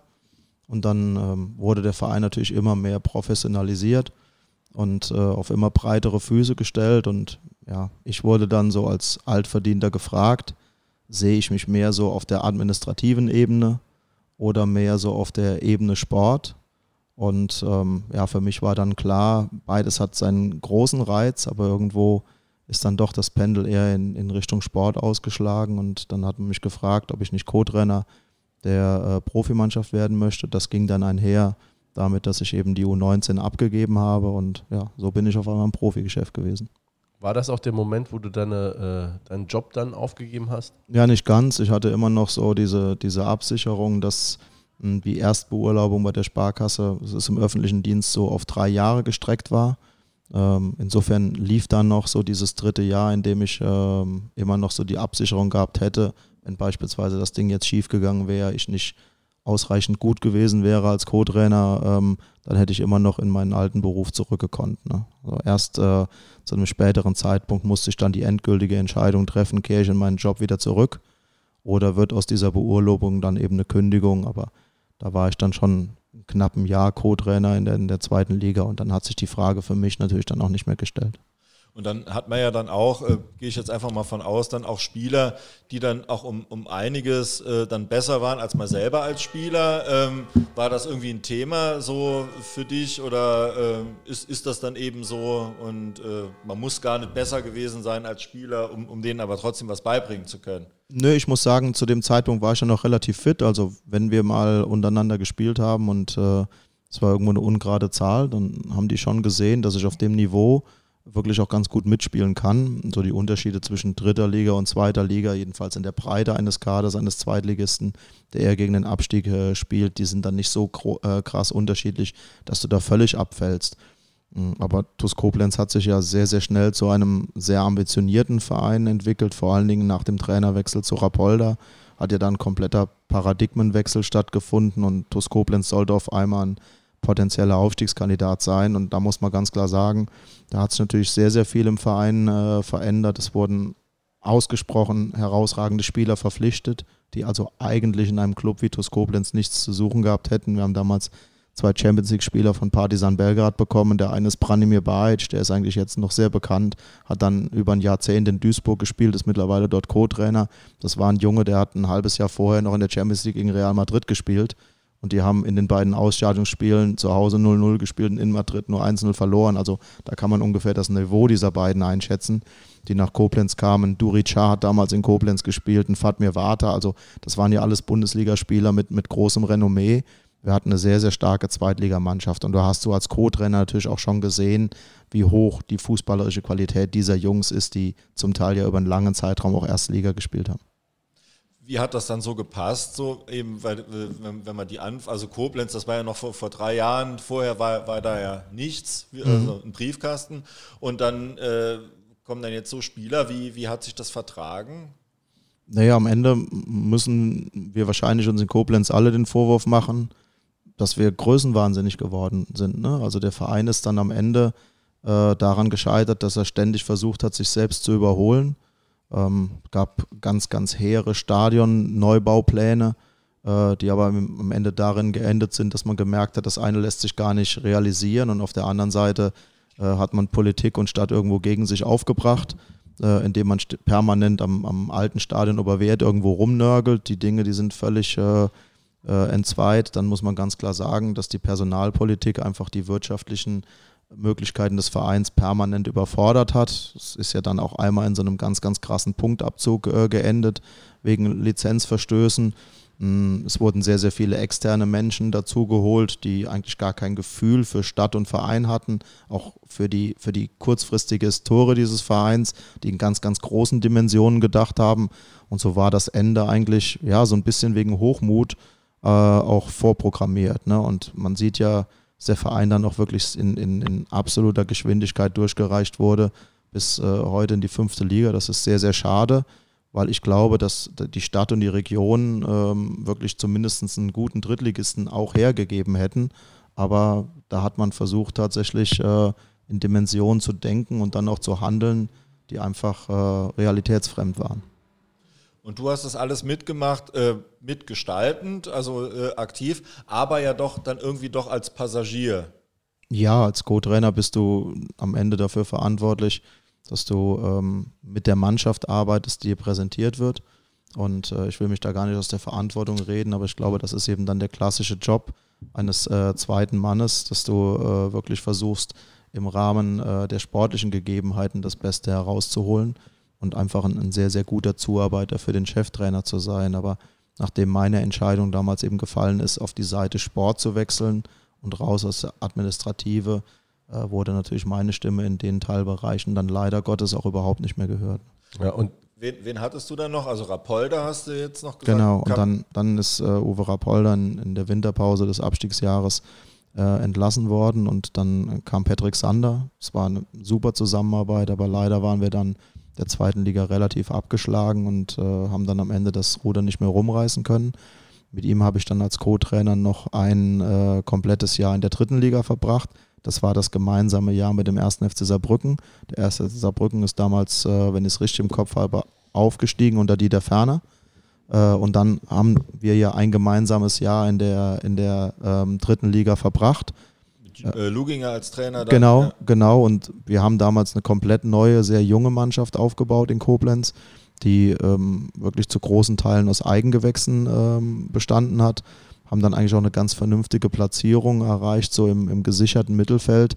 Aber der Verein hat ja dann für die kommende Saison keine Lizenz für die dritte Liga bekommen aufgrund der hohen Verbindlichkeiten.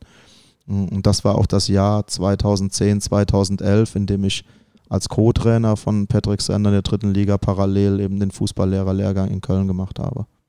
Also mit der Drittligasaison, mit der Beendigung der Drittligasaison war ich dann eben auch lizenzierter Fußballlehrer. Und bist mit den, also. Ich was fragen? Ja, klar.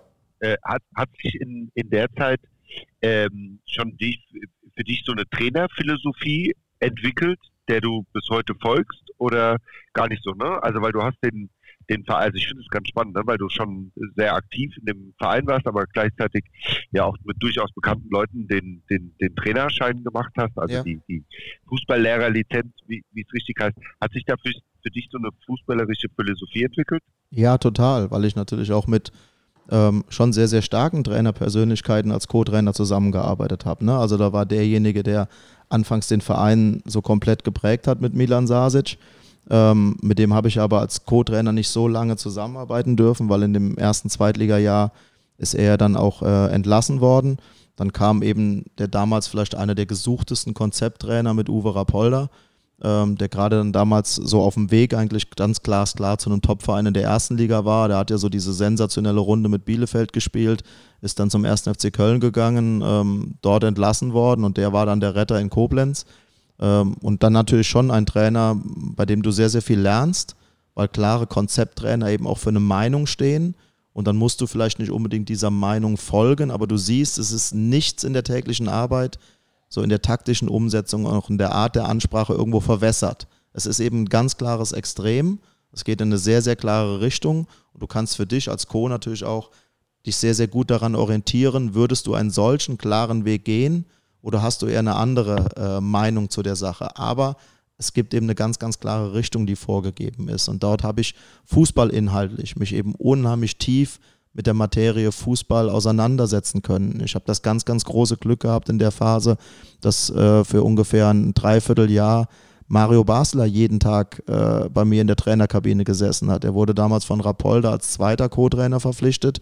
Und äh, auch von Mario kannst du logischerweise ganz, ganz viel mitnehmen, weil er auf einem Niveau Fußball gespielt hat über ein Jahrzehnt, auf dem wir wahrscheinlich alle niemals irgendwo ankommen werden. Ne? Und auch das war natürlich für mich unheimlich prägend, einfach mal zu hören, wie hast du auf dem absoluten Top-Niveau gearbeitet und wie haben ihn unterschiedliche Persönlichkeiten auch geprägt. Ne? Und dann zum Schluss war für mich wahnsinnig lehrreich, wie Patrick Sander eine Mannschaft führt. Das war wieder ein ganz anderer Ansatz, ein, ein, ein Ansatz voller Vertrauen, jemand, der ähm, unheimlich schnell eine sehr gute Hierarchie in eine Mannschaft gebracht hat, also wieder ganz andere Stärken hatte. Und ich finde, dadurch wurde ich natürlich in, in meinem Selbstbild auch ein Stück weit geprägt, habe ganz, ganz viele Extreme irgendwo kennengelernt, von denen ich sagen würde, die würde ich vielleicht so in mein eigenes Trainerleben als Chef nicht transportieren, aber auch ganz, ganz viele Dinge ähm, einfach erfahren, von denen ich sagen würde, jawohl, die kannst du mitnehmen, äh, die sind ein sehr, sehr gutes Leitmotiv und würden auch zu dir selbst passen. Insofern glaube ich, als ich so meinen ersten Job 2011 bei Fortuna Köln angetreten habe, hatte ich schon so, so ein ganz gutes Selbstbild, wie würde ich das ganz gerne angehen. Und das war natürlich extrem geprägt durch diese, durch diese Phase als Co-Trainer im Profibereich. Ja, okay, jetzt hast du. Fortuna Köln, da hast du ja auch schon so ein Händchen für so, für so besondere Da muss Clubs mit ich- besonderen Führungsstrukturen. Ja, war, das war damals, also die, die, die Überleitung habe ich mir dann gespart. Das wäre jetzt die nächste Frage. Also die erste Stunde ist vorbei. Wir müssen auf jeden Fall irgendwann demnächst äh, mal nochmal die A61 runter nach Saarbrücken. Ähm, aber ähm, vorher wäre ich auch jetzt zu Fortuna Köln gekommen. Das war dann deine erste Station als Cheftrainer, als Ja. Chefcoach da. Ähm, du warst recht lange da. Du bist dann in die Oberliga auch dorthin, ne? Und hast hier als Eigentlich ja, ich hatte unfassbares Schwein. Also ich bin bei Fortuna Köln tatsächlich gecastet worden als Trainer. Mm, Damals gab es einen Investor, der so in den Club einsteigen wollte. Fortuna Köln war ja auch völlig am Boden. Nach Jean Löring ist der Verein ja durchgereicht worden bis in die sechste Liga. Und äh, das Erste, was eigentlich Fortuna Köln wieder so ein bisschen bekannter gemacht hat, war ähm, so diese, diese Variante, bei der Fans wirklich alles mitbestimmen können bis zur Aufstellung, was irgendwo in einem Verein sich tun kann. Ähm, das hat dann so in der Umsetzung nicht so super geklappt, aber was in jedem Fall geblieben ist, ist so dieses Mitspracherecht. Und der Verein war auf einmal für andere Investoren interessant, weil das ja so was ganz, ganz Neues war.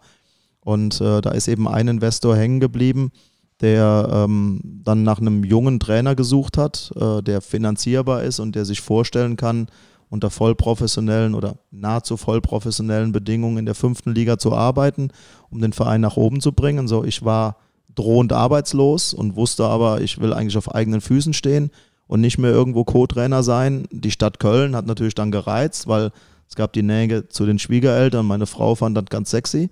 Und dann habe ich mich dort beworben, bin durch so ein Casting gegangen mit, mit vielen anderen Kollegen und habe dann am Ende den Zuschlag bekommen, eigentlich für die fünfte Liga unterschrieben. Und an dem Tag, an dem ich präsentiert werden sollte, kam die Nachricht, dass einer der beiden eigentlich für die Regionalliga äh, West, Südwest, damals gab es ja noch diese große äh, Regionalliga, der sich dafür eigentlich qualifiziert hat, dass der sein Antrittsrecht zurückgibt. Und damit ist Fortuna Köln als Dritter der Oberliga ähm, nachgerückt und so war ich quasi dann auf einmal Regionalliga-Trainer, ohne ein Spiel zu coachen. erstmal in Köln Ehrenrunde gelaufen, direkt So aufgestiegen aus. mit dem Verein. Sehr ja. gut. Ja. Ähm, du warst sieben Jahre da, ihr seid dann noch in die dritte Liga aufgestiegen, ne? Sehr früh, ja. Also Sehr wir haben ähm, drei Jahre gebraucht. ähm, nachdem wir da am, am, grünen Tisch in die, in die äh, Regionalliga aufgestiegen sind. Im ersten Jahr war so ein Versuchsjahr, weil eigentlich war die Mannschaft ja für die Oberliga zusammengestellt. Das war aber schon ganz okay mit einem Mittelfeldplatz. Im zweiten Jahr gab es dann so die ganz, ganz klare Vorgabe ähm, des Investors aufsteigen oder abmelden, ähm, weil er hat gesagt, so langfristig macht das einfach keinen Sinn, in, in dem Maße in den Fußball zu investieren, in einen Club wie Fortuna Köln, wo du einen Großteil eben auch der, der, der wirtschaftlichen Last stemmen musst.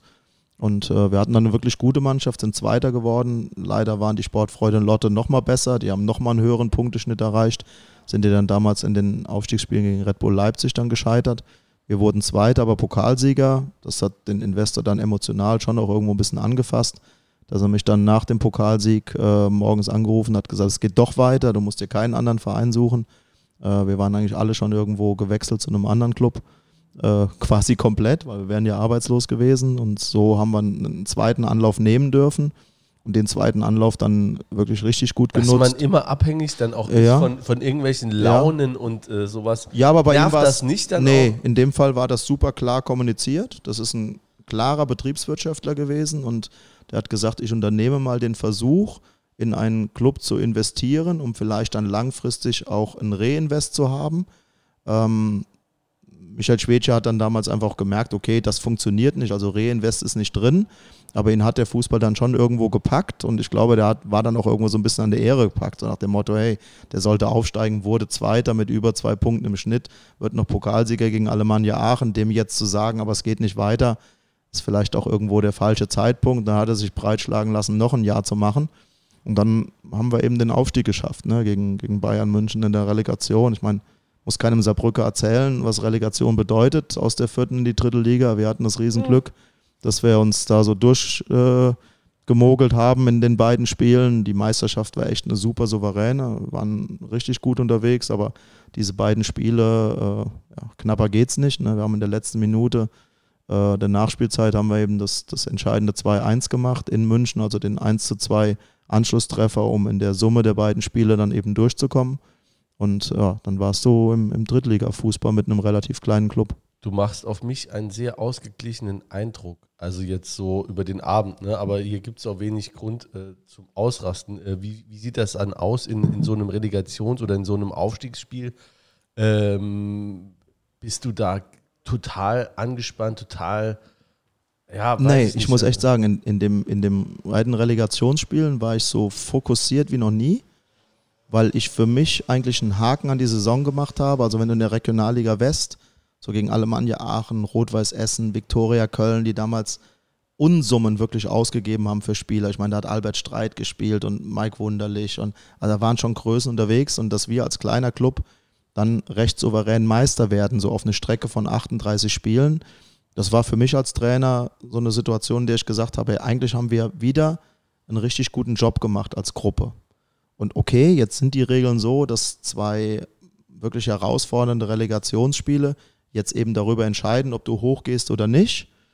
Und auch da war dann wieder klar, das ist keine Lüge. Ich war beim Arbeitsamt und habe denen mitgeteilt, also entweder komme ich am Montag und ich habe ein Problem oder es hat sich Sonntagnachmittag erledigt. Ne? Es war einfach besprochen. Ich hätte nicht gewusst, wie es weitergeht. Ich hatte auch keine, keinen Plan B. Ähm, aber trotzdem war ich sehr, sehr ruhig, weil so für mich die Arbeit ja so viel, viel besser nicht ging. Du weißt, du musst dir durch die Relegationsspiele irgendwo so die Krone aufsetzen. Aber wenn es so um reine Leistungsbeurteilung geht, haben wir das wirklich alle im Club hervorragend gemacht. Und dass das dann nochmal an so zwei Spielen hängt, das ist eben dann so eine wilde Idee des DFB gewesen, zu sagen, wir müssen da irgendwie so eine, so eine, ähm, so eine äh, Idee entwickeln, bei der wir doch aus ganz, ganz vielen Aufsteigern weniger machen aber das hätte, finde ich, die Leistung beispielsweise meines Clubs sowie die Leistung dieser Brücker dann in Würzburg im Elfmeterschießen zu, scheit äh, zu scheitern, das schmälert die Gesamtleistung einer gesamten Saison ja in, in keiner Form. Ne? Es ist brutal bitter, weil am Ende liegt irgendwo alles in Scherben.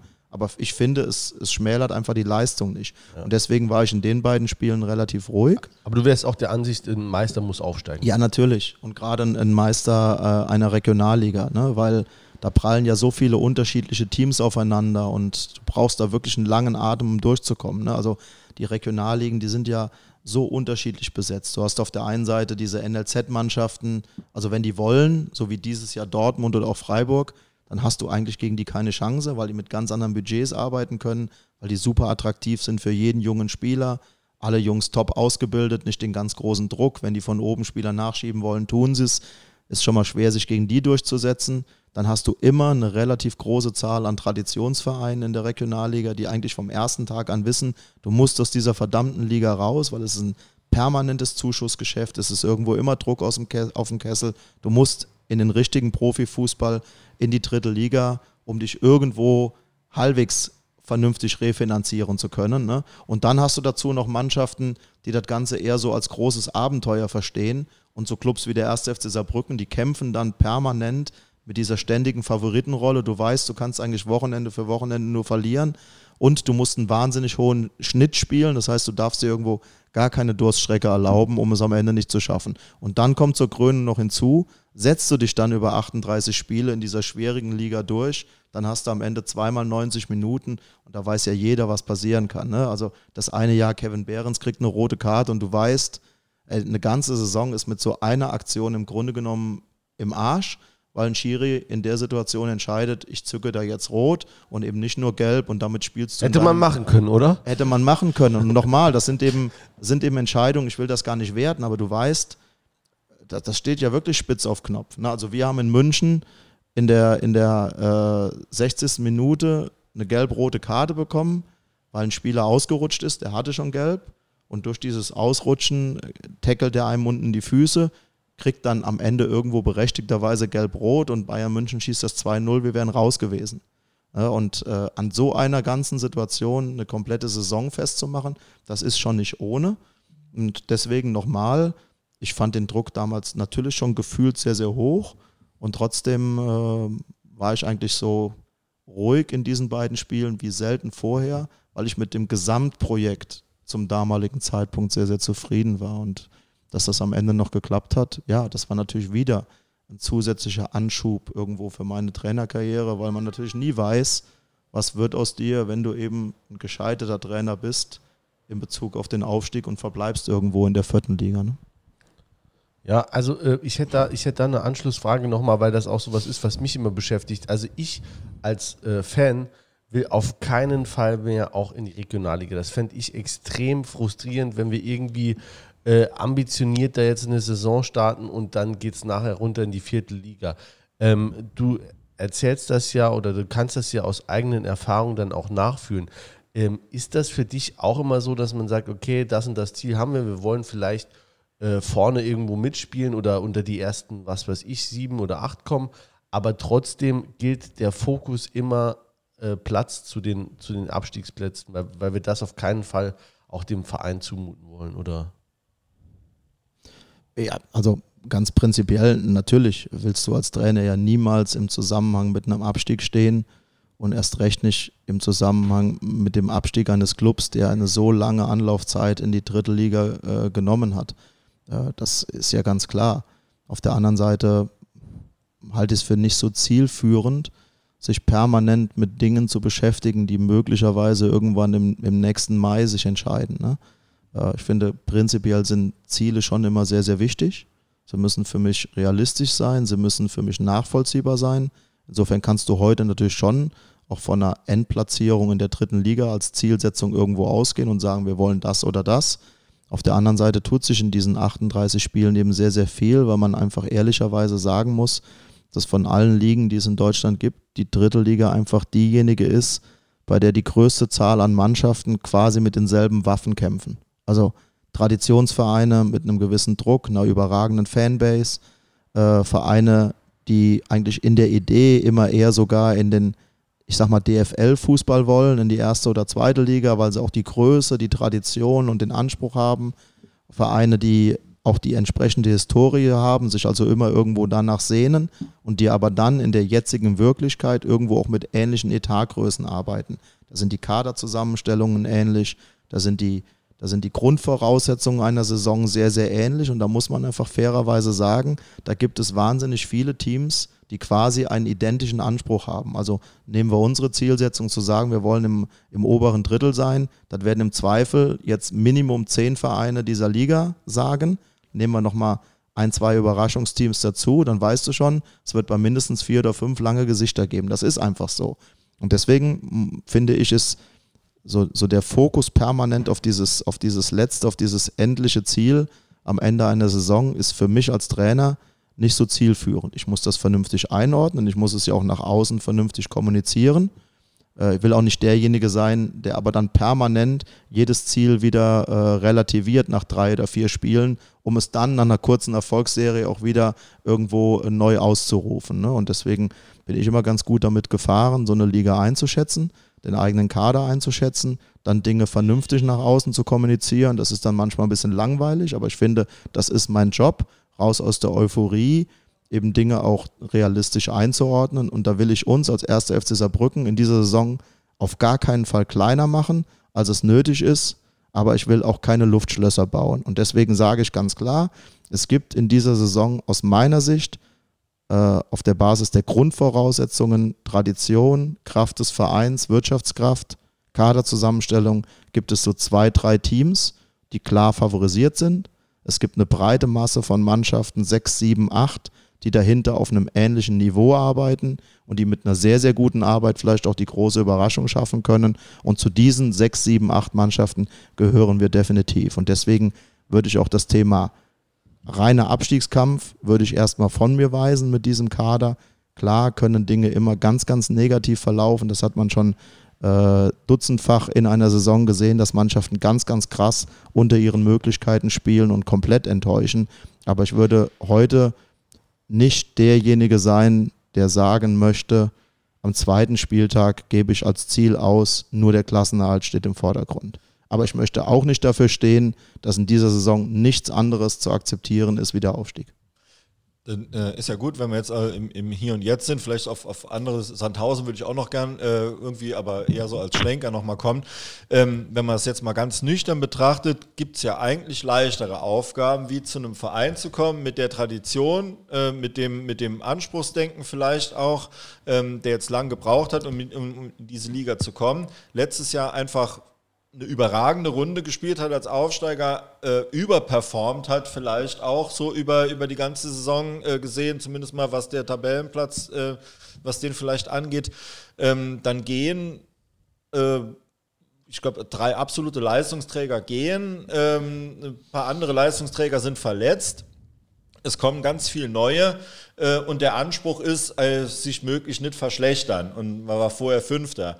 Also ja, da ist der Druck doch direkt ab, ab Tag 1 da. Ja, aber ich habe ja eine bewusste Entscheidung getroffen. Also ich war ja nicht klassisch auf Jobsuche, sondern erstmal in, in äh, Lohn und Brot, auch wenn ich meine Arbeit nicht ausüben durfte. Hätte ja auch für diese Saison noch Vertrag bei meinem alten Arbeitgeber gehabt. Insofern fand ich einfach den Reiz dieses Clubs wahnsinnig groß. Und ich kann das total einfach zusammenfassen. Also der Reiz dieses Vereins, und ich bin ja über ein Jahrzehnt irgendwo gefühlt, habe ich eben gesagt, jede zweite Woche ins Saarland gefahren. Und immer, egal auf welchen Plätzen unterwegs warst, war das zentrale Thema der 1. FC Saarbrücken. An dem hat sich in dieser Region alles ausgerichtet. Und dann kriegst du logischerweise ein Gefühl für die Größe dieses Clubs. Und äh, deswegen konnte ich mich am Ende diesem Reiz nicht entziehen. Und alle logischen Argumente, warum das vielleicht ja auch eine andere Wahl hätte sein können und hier der Druck sehr, sehr groß ist und man ja eigentlich fast nur scheitern kann an dieser Aufgabe, das alles war für mich nichtig, einfach mit dieser Überzeugung, dass ich diesen Club wahnsinnig gerne zum jetzigen Zeitpunkt trainieren möchte. Mit all den Problemchen, die mir vielleicht äh, irgendwo entgegentreten können in Bezug auf die Erwartungshaltung, aber ich hatte einfach von der ersten Fahrt hierher, Treffen mit Luginger und Ferner, hatte ich eine riesige Lust, diesen Club zu übernehmen. Und ich hätte es mir echt auch leicht machen können und hätte warten können, wären garantiert Zweitligisten gekommen, weil ich glaube, ich habe keine so schlechte Arbeit gemacht in Sandhausen. Es wäre mit Sicherheit auch die Chance da gewesen, ins Ausland zu gehen. Nein, es war echt eine bewusste Entscheidung, zu sagen, das möchte ich gerne machen. Okay, also da kann ich direkt eine höhere Anschlussfrage auch stellen. Ähm, Also äh, uns schreibt ein Hörer, also es gab relativ, also was heißt relativ, es gab sehr viele Anfragen. Ich habe nachher auch noch ein paar Sprachnachrichten ähm, von, von Leuten, die uns hören. Und äh, einer hat jetzt gerade geschrieben, der Mucho, äh, liebe Grüße, ob ähm, der FCS deine einzige Option war zu dem Zeitpunkt, mit dem du verhandelt hast äh, und inwieweit eben, das hast du ja fast schon beantwortet, die Identifikation denn dann besteht jetzt. Ja, also ich würde es ja für völlig übertrieben halten, ne? wenn ich im nächsten Heimspiel vor die Kurve gehe und mir fünfmal aufs Logo klatsche. Also ich finde, sowas muss wachsen. Ich bin, glaube ich, dafür bekannt, dass ich mich sehr mit meinen Aufgaben identifiziere und dass ich alles für die Clubs gebe. Also schon natürlich im großen Eigeninteresse, aber einfach auch, weil ich, weil ich äh, mir eigentlich vorher genau überlege, was ich mache. Und äh, deswegen kann ich da echt nur sagen, es war eine sehr aktive Entscheidung. Ja, relativ schnell nach der Entlassung hat, haben drei, vier Drittligisten mir sehr konkrete Angebote gemacht, äh, dort sehr schnell zu übernehmen. Hm, Das war für mich der falsche Zeitpunkt, weil ich nach der Beurlaubung in Sandhausen auch echt erstmal Zeit für mich gebraucht habe. Ich habe mein ganzes Leben, ich habe ja eben da so in Teilauszügen auch äh, erzählt, ähm, ja, wie tief ich einfach sehr, sehr häufig in Arbeit gesteckt habe. Und ich war mein ganzes Leben eben bis zu der Beurlaubung Sandhausen immer in Lohn und Brot. Du hast zwischendurch mal Urlaub, aber ich war nicht irgendwo, hatte mal so eine Durststrecke. Ne? Und äh, deswegen habe ich die Phase auch echt gebraucht, erstmal für mich. Da war für mich ausgeschlossen, direkt in der dritten Liga etwas zu übernehmen. In der zweiten Liga gab es Optionen, aber die haben sich leider nicht realisiert. Also leider im Sinne von mir. Und dann kam eben, ähm, nachdem kommuniziert wurde in Saarbrücken, dass äh, der Verein mit Lukas Kwasniok äh, nicht weiter zusammenarbeitet, weil man sich irgendwo in den Ideen, glaube ich, nicht gefunden hat. Äh, und, und die aktive Anfrage kam, ob ich mir das für die kommende Saison vorstellen könnte, ist sehr, sehr schnell eigentlich in mir der Entschluss gereift. So, das Ding willst du machen. Du hast keinen Bock zu zocken, du hast keine Lust, irgendwo das auf die lange Bank zu schieben und doch nochmal irgendwo ähm, dir ein Hintertürchen offen zu lassen mit einem Zweitligisten, sondern ich habe dann relativ zielführend die Gespräche auch forciert, dass es zu einer Einigung kommt und ich nicht irgendwo das auf die lange Zeitschiene irgendwo rauszögere und dann als Notlösung nehme, sondern ich habe echt zu einem sehr, sehr frühen Zeitpunkt gesagt, doch darauf habe ich Lust. Und ich finde es auch durchaus spannend, dann schon in die Planung mit einbezogen zu werden und zu wissen, wo du im Sommer loslegen kannst. Ist es, ist es dann auch so, dass du ähm, vielleicht äh, äh, eine Vision hast? Also eine Vision ist immer so ein großes Wort, aber ich meine, so ein Saisonziel, ja, lässt sich vielleicht schwieriger definieren, ähm, weil man es im Einzelfall weniger voraussehen kann, als jetzt so ein äh, übergeordnetes Ziel, dass man sagt, okay, ich übernehme einen Traditionsverein, die Strukturen sind so und so. Du giltst auch, oder das habe ich ein paar Mal gelesen, jetzt einen Artikel in der Vorbereitung, als jemand, der schon auch, äh, äh, ja, nochmal einen Anstoß gibt für Vorgänge im Verein, dass man sagt, ich will hier was bewegen, ich sehe irgendwie den Verein woanders, ich will das, ich kann mir da auch ein Projekt für ein paar Jahre vorstellen. Ist sowas, so eine Vision auch für dich dann irgendwie äh, entscheidend oder zumindest spielt, spielt das auch eine Rolle? Ja, ich glaube, dass eine persönliche Biografie, wenn man nicht komplett verblödet ist und sich auch mal ein bisschen selbst reflektiert und, und andere in, in, im vertrauten Umkreis auch irgendwo mit einbezieht, dass man der schon relativ schnell herauskriegt, in welchen Situationen fühlst du dich wohl. Und ich glaube, dass, dass mein Leben einfach in ganz, ganz hohem Maße, sowohl privat als auch beruflich, einfach Kontinuität geprägt hat. Insofern ähm, habe ich natürlich auch den, den Entschluss, nach Saarbrücken zu gehen. Ich habe ja für zwei Jahre unterschrieben, aber nicht unter dieses Motto gesetzt, zwei Jahre und keinen Tag mehr. Ähm, kann das so offen und ehrlich sagen, weil alles andere wäre falsch. Ich hätte mir auch super gut vorstellen können, lange in Sandhausen zu bleiben, weil äh, die, die erste Strecke war einfach extrem erfolgreich. In der zweiten Liga zu arbeiten war für mich natürlich nochmal ein Megasprung mit all dem, was ich dort erleben konnte. Und ich habe dann für zwei weitere Jahre äh, verlängert. Insofern ähm, hätte ich mir auch vorstellen können, dort länger zu bleiben. Aber ich habe eben ausgeführt, dass ich diesen Club hier schon als sehr, sehr groß wahrnehme dass mir natürlich von allen Seiten auch zugesungen wird, dass das auch nicht so leicht ist. Ähm, aber das ist eben für mich das allererste Mal. Bei Fortuna Köln haben sie sich da so ein bisschen auf, auf den Schlips getreten geführt, weil ich das, glaube ich, nicht sauber formuliert habe. Vielleicht wurde ich auch einfach nicht gut zitiert. Aber selbstverständlich ist der erste FC Saarbrücken ein ganz, ganz äh, großer Verein, genauso wie es Fortuna Köln ist als Traditionsverein, aber, und das habe ich eben ausführen wollen, ich bin das allererste Mal eben bei einem Verein, der so die absolut uneingeschränkte Nummer eins in der Region ist und so, so ein bisschen so das Flaggschiff äh, dieser Region mit allem, was dazugehört, mit allen Emotionen, mit allen Erwartungen. Das ist für mich neu und jetzt werde ich eben sehen, wie ich in diesem Spannungsfeld zurechtkomme. Und ja, dort habe ich natürlich Ideen und Erfahrungen gesammelt, wie Erfolg maximal gut funktioniert. Ich glaube, das kann ich sagen, ähm, weil ich immer auch sehr, sehr lange in Vereinen war und dann schon auch mitentscheidend prägen konnte, was funktioniert dann auf Strecke gut, was ist schon eine gute Grundvoraussetzung für Erfolg und in welchen Teilbereichen solltest du wahnsinnig vorsichtig sein, weil du ganz, ganz schnell auch wieder in so eine Unzeit zurückgeworfen wirst. Das, das habe ich einfach erlebt. Ich meine, Fortuna Köln ist, nachdem ich weggegangen bin, sofort wieder abgestiegen. TuS Koblenz spielt dort leider nur fünfklassig Fußball. Ne? Das hat ja auch seine Gründe, ähm, warum das passiert ist. Und deswegen, ähm, glaube ich, bringe ich schon eine gewisse Erfahrung in diesen Verein ein. Aber ich würde mir niemals äh, anmaßen, das über die Öffentlichkeit zu kommunizieren, weil auch das habe ich eben versucht darzulegen. Die bewusste Entscheidung für den ersten FC Saarbrücken war ja auch eine bewusste Entscheidung für diese Rahmenbedingungen. Also ich bin hier nicht angetreten und habe gesagt, aber innerhalb von zwei Monaten müssen alle Plätze rasenbeheizt sein und darüber hinaus muss auch sofort ein neuer Kraftraum direkt neben die Kabine gebaut werden, sonst fange ich hier gar nicht an. Also ich kann mich schon sehr, sehr klar mit den aktuellen Gegebenheiten äh, auseinandersetzen und die total akzeptieren. Äh, aber wir wären ja ein schlechter Verein, wenn wir nicht darüber diskutieren würden, was kannst du kurz-, mittel- und langfristig verändern, um eben optimalen Erfolg zu haben. Es ist schön, dass wir direkt darauf kommen, weil wir schon ganz oft darüber gesprochen haben. Der Julian immer, zumindest mal bis vor kurzem, der Meinung war, der Trainer könnte das ja alles machen im Verein. Also neben seiner eigentlichen Arbeit könnte er auch die Strukturen schaffen. Da ist ja Ist unter anderem ist ja der, der Milan Sasic ist ja daran gescheitert. Der hat, der hat das ja noch so mitgekriegt als Aufgabe. Kommst du jetzt auf die Idee, da dass auch noch ich davon ausgehe? äh, weil das damals mit, mit Kwasniok, weil der, äh, jetzt, jetzt ist auch nicht mal, äh, ne, aber der hatte, ach, unter anderem äh, war dem das ja alles ein bisschen zu äh, wie früher und zu wenig Bereitschaft da äh, was zu ändern oder mal äh, Ideen anzunehmen, ne? Ganz verkürzt dargestellt. So.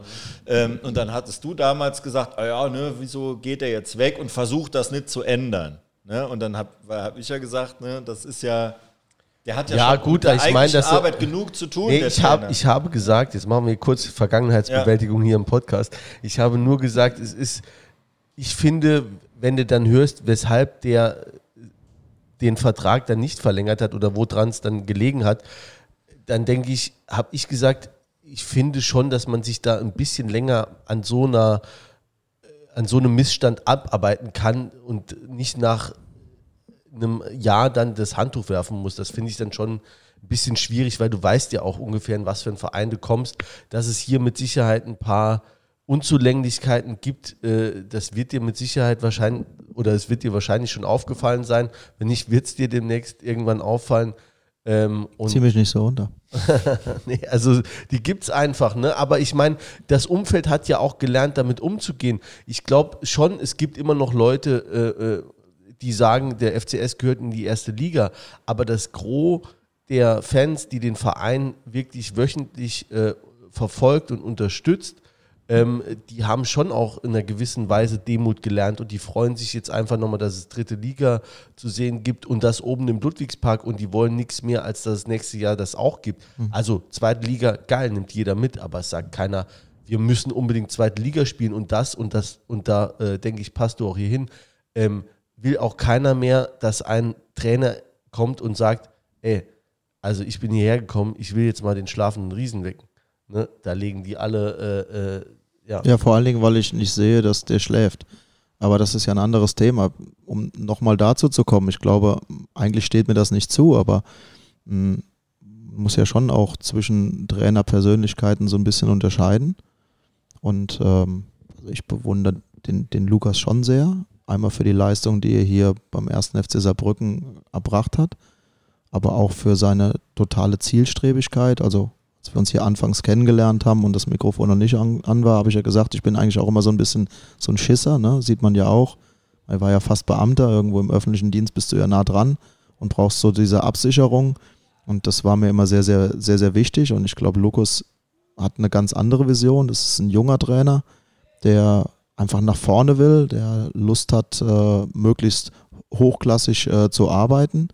Und wenn ein solcher Trainer merkt, ich mache auf der einen Seite einen super guten Job und ich bin gefragt am Markt und ich merke aber, in der Geschwindigkeit, in der ich mir das vorstelle, kann ich das hier in dem Club vielleicht nicht erreichen, dann ist es auch total fair, finde ich, ähm, dann auch genau in die Offensive zu gehen. Ne? Und was ich bei Lukas total bewundere und so auf Deutsch gesagt, die Eier musste er auch erstmal haben, ist dann in die Öffentlichkeit zu gehen und zu sagen, okay, ich glaube, die Grundvoraussetzungen sind aus meiner persönlichen Wahrnehmung heraus für einen schnellen Angriff auf die zweite Liga so nicht erfüllt.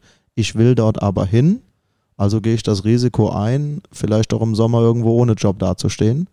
Man hätte auch sehr, sehr gut sagen können, ich unterschreibe erstmal irgendwo einen weitergehenden Vertrag für den ersten FC Saarbrücken und weg komme ich dann immer noch, wenn ich irgendwo die Sicherheit habe und es mir hier nicht mehr gefällt. Ne? Und deswegen bewundere ich das sehr, weil der hat eine sehr, sehr klare Karriereplanung. Der ist noch relativ jung und der wird garantiert irgendwo im oberen Bereich ankommen. Ihr habt es eben angesprochen, ich bin mittlerweile 50. Ich habe mit Sicherheit nicht so viele Risiken im Leben eingegangen, aber ich bin auch mal aus dem Paradies geflohen, ne? wenn du irgendwo siebeneinhalb Jahre Trainer in einem Verein bist, den du in die dritte Liga geführt hast und der dann ein komplett wahrgenommener Drittligist war. Ich habe in der Stadt arbeiten dürfen, in der ich leben wollte.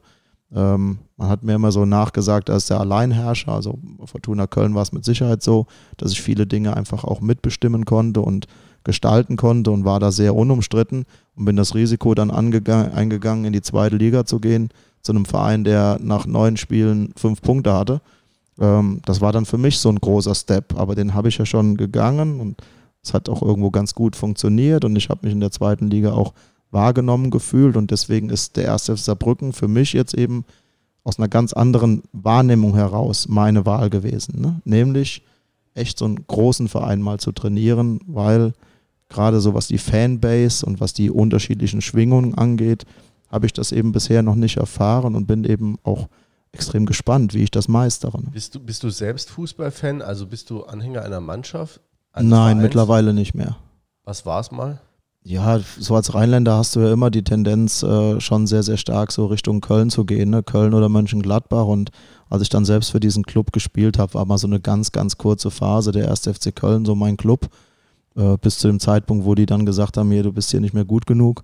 Und dann wird aus Liebe vielleicht auch mal so ein bisschen Hass, ne? Aber klar, wenn du im Großraum Köln dann lebst, dann verfolgt dich der Verein eben so sehr, wie dich der erste FC Saarbrücken verfolgt, wenn du hier in der Region lebst. Ne? Und äh, dann musst du dich entscheiden, liebst du den Club mehr oder magst du den nicht mehr? Und irgendwie fand ich so dieses, dieses Geklüngel in Köln immer schon sehr sympathisch. Äh, und deswegen ist meine Wahl so als Fan dann natürlich irgendwann so auf den eigenen Club gefallen, Fortuna Köln, ne, weil man echt sagen muss, so das ist so dieser, dieser Verein mit dem Charme, also mehr Kölsch und Klüngel geht nicht. Ne? Wenn du da so Jean Löring über ein paar Jahrzehnte gesehen hast, der dann einfach mal einen Trainer in der Halbzeitpause entlässt und dann sagt so, ich als Verein musste reagieren oder so. Ne? Das ist so, sind so diese Kölschen Geschichten. Hier 20 Jahre zu spät. ja. ne? Da hättest du das hier auch vielleicht erlebt. und äh, ja, deswegen so, so ein richtiger Fan eines Clubs bin ich eigentlich nicht mehr. Okay. Ähm, wenn wir jetzt, äh, ich will mal eine konstruktive Frage nochmal stellen. Ähm, ich habe auch noch ein paar Trainer. Ja, sehr gut. Da, da lass, ja, ja. ja du, du, hast noch so wenig. Wir graben dich hier total. Zuerst. Ja. ja. Ne, also genau, äh, ich hätte jetzt ja auch noch gefragt, ne, ob du äh, einen Laptop und einen Beamer bekommen hast, aber die Frage verkneife ich mir jetzt. Ähm, zum, ich wollte nochmal zu der Trainingsphilosophie. Wir haben einen neuen Beamer. Ähm, Oh, guck mal da. Das darf man quasi auch jetzt sagen. Ja. Hast du noch die Nummer? Kannst du mal ja. schreiben. Ne? Weil der, weil der Alte hat, halt ja, der Alte hat irgendwie so die Stärken vom VfL Osnabrück nicht so richtig rübergebracht und deswegen äh, muss Der man neue auch nicht, oder was? nee, den haben wir danach erst bekommen. Ach so, ja, okay. Nein. Ähm, wir waren vorhin schon mal bei der, bei, bei der Trainerphilosophie. Ähm, und du hast so ein bisschen erzählt, äh, dass du in die Transfers mit eingebunden warst. Äh, ich habe irgendwo gelesen, ich weiß nicht, ob das stimmt, dein Lieblingssystem ist das äh, 4-3-1-2. Ähm, also Frage A, stimmt? Äh, aber Frage B ist viel wichtiger. Äh, folgt für dich äh, die Spieler dem System oder folgt das System den Spielern? Also was ist da so deine Philosophie? Ganz klar letzteres. Ich habe natürlich eine, eine sehr, sehr klare Idee vom Fußball. Die ist aber weniger systemabhängig, sondern ich finde, da geht es um so Grundtugenden, äh, um Grundabläufe in einem Spiel. Also mal so ganz grob gesagt, mh, ich bedränge lieber auf schnellstem und direktem Weg das gegnerische Tor, als über sehr, sehr viele Passstationen. Ich in der Tendenz spiele lieber so einen körperlichen und sehr geradlinigen Fußball als einen extrem verschnörkelten. Ähm, das sind aber Grundtendenzen, aber die würde ich als Trainer niemals an einem System festmachen, weil ich eben als Cheftrainer in den letzten Jahren auch permanent in unterschiedlichsten Systemen unterwegs war. Und weil man eben oft im Verlaufe einer Saison auch entdeckt, dass man mit einem Spielsystem, möglicherweise auch mit einer Anordnung von Spielern, von denen man eigentlich überzeugt ist, aber die in einem bestehenden System so nicht mehr funktionieren, dass man die häufig nochmal zu ganz anderen Leistungen bringen kann, wenn du einfach Dinge im Spiel umstellst. Und äh, da, glaube ich, gilt es immer sehr, sehr gut zu beobachten, einfach auch Ideen, Abläufe zu entwickeln und zu schauen, was passt gerade am besten zu dem Material, was vorhanden ist. Welche Spieler können ihre beste Performance in welchem Spielsystem, aus welcher, auf welcher Position tatsächlich erbringen. Aber das verändert eben nie die Grundhaltung.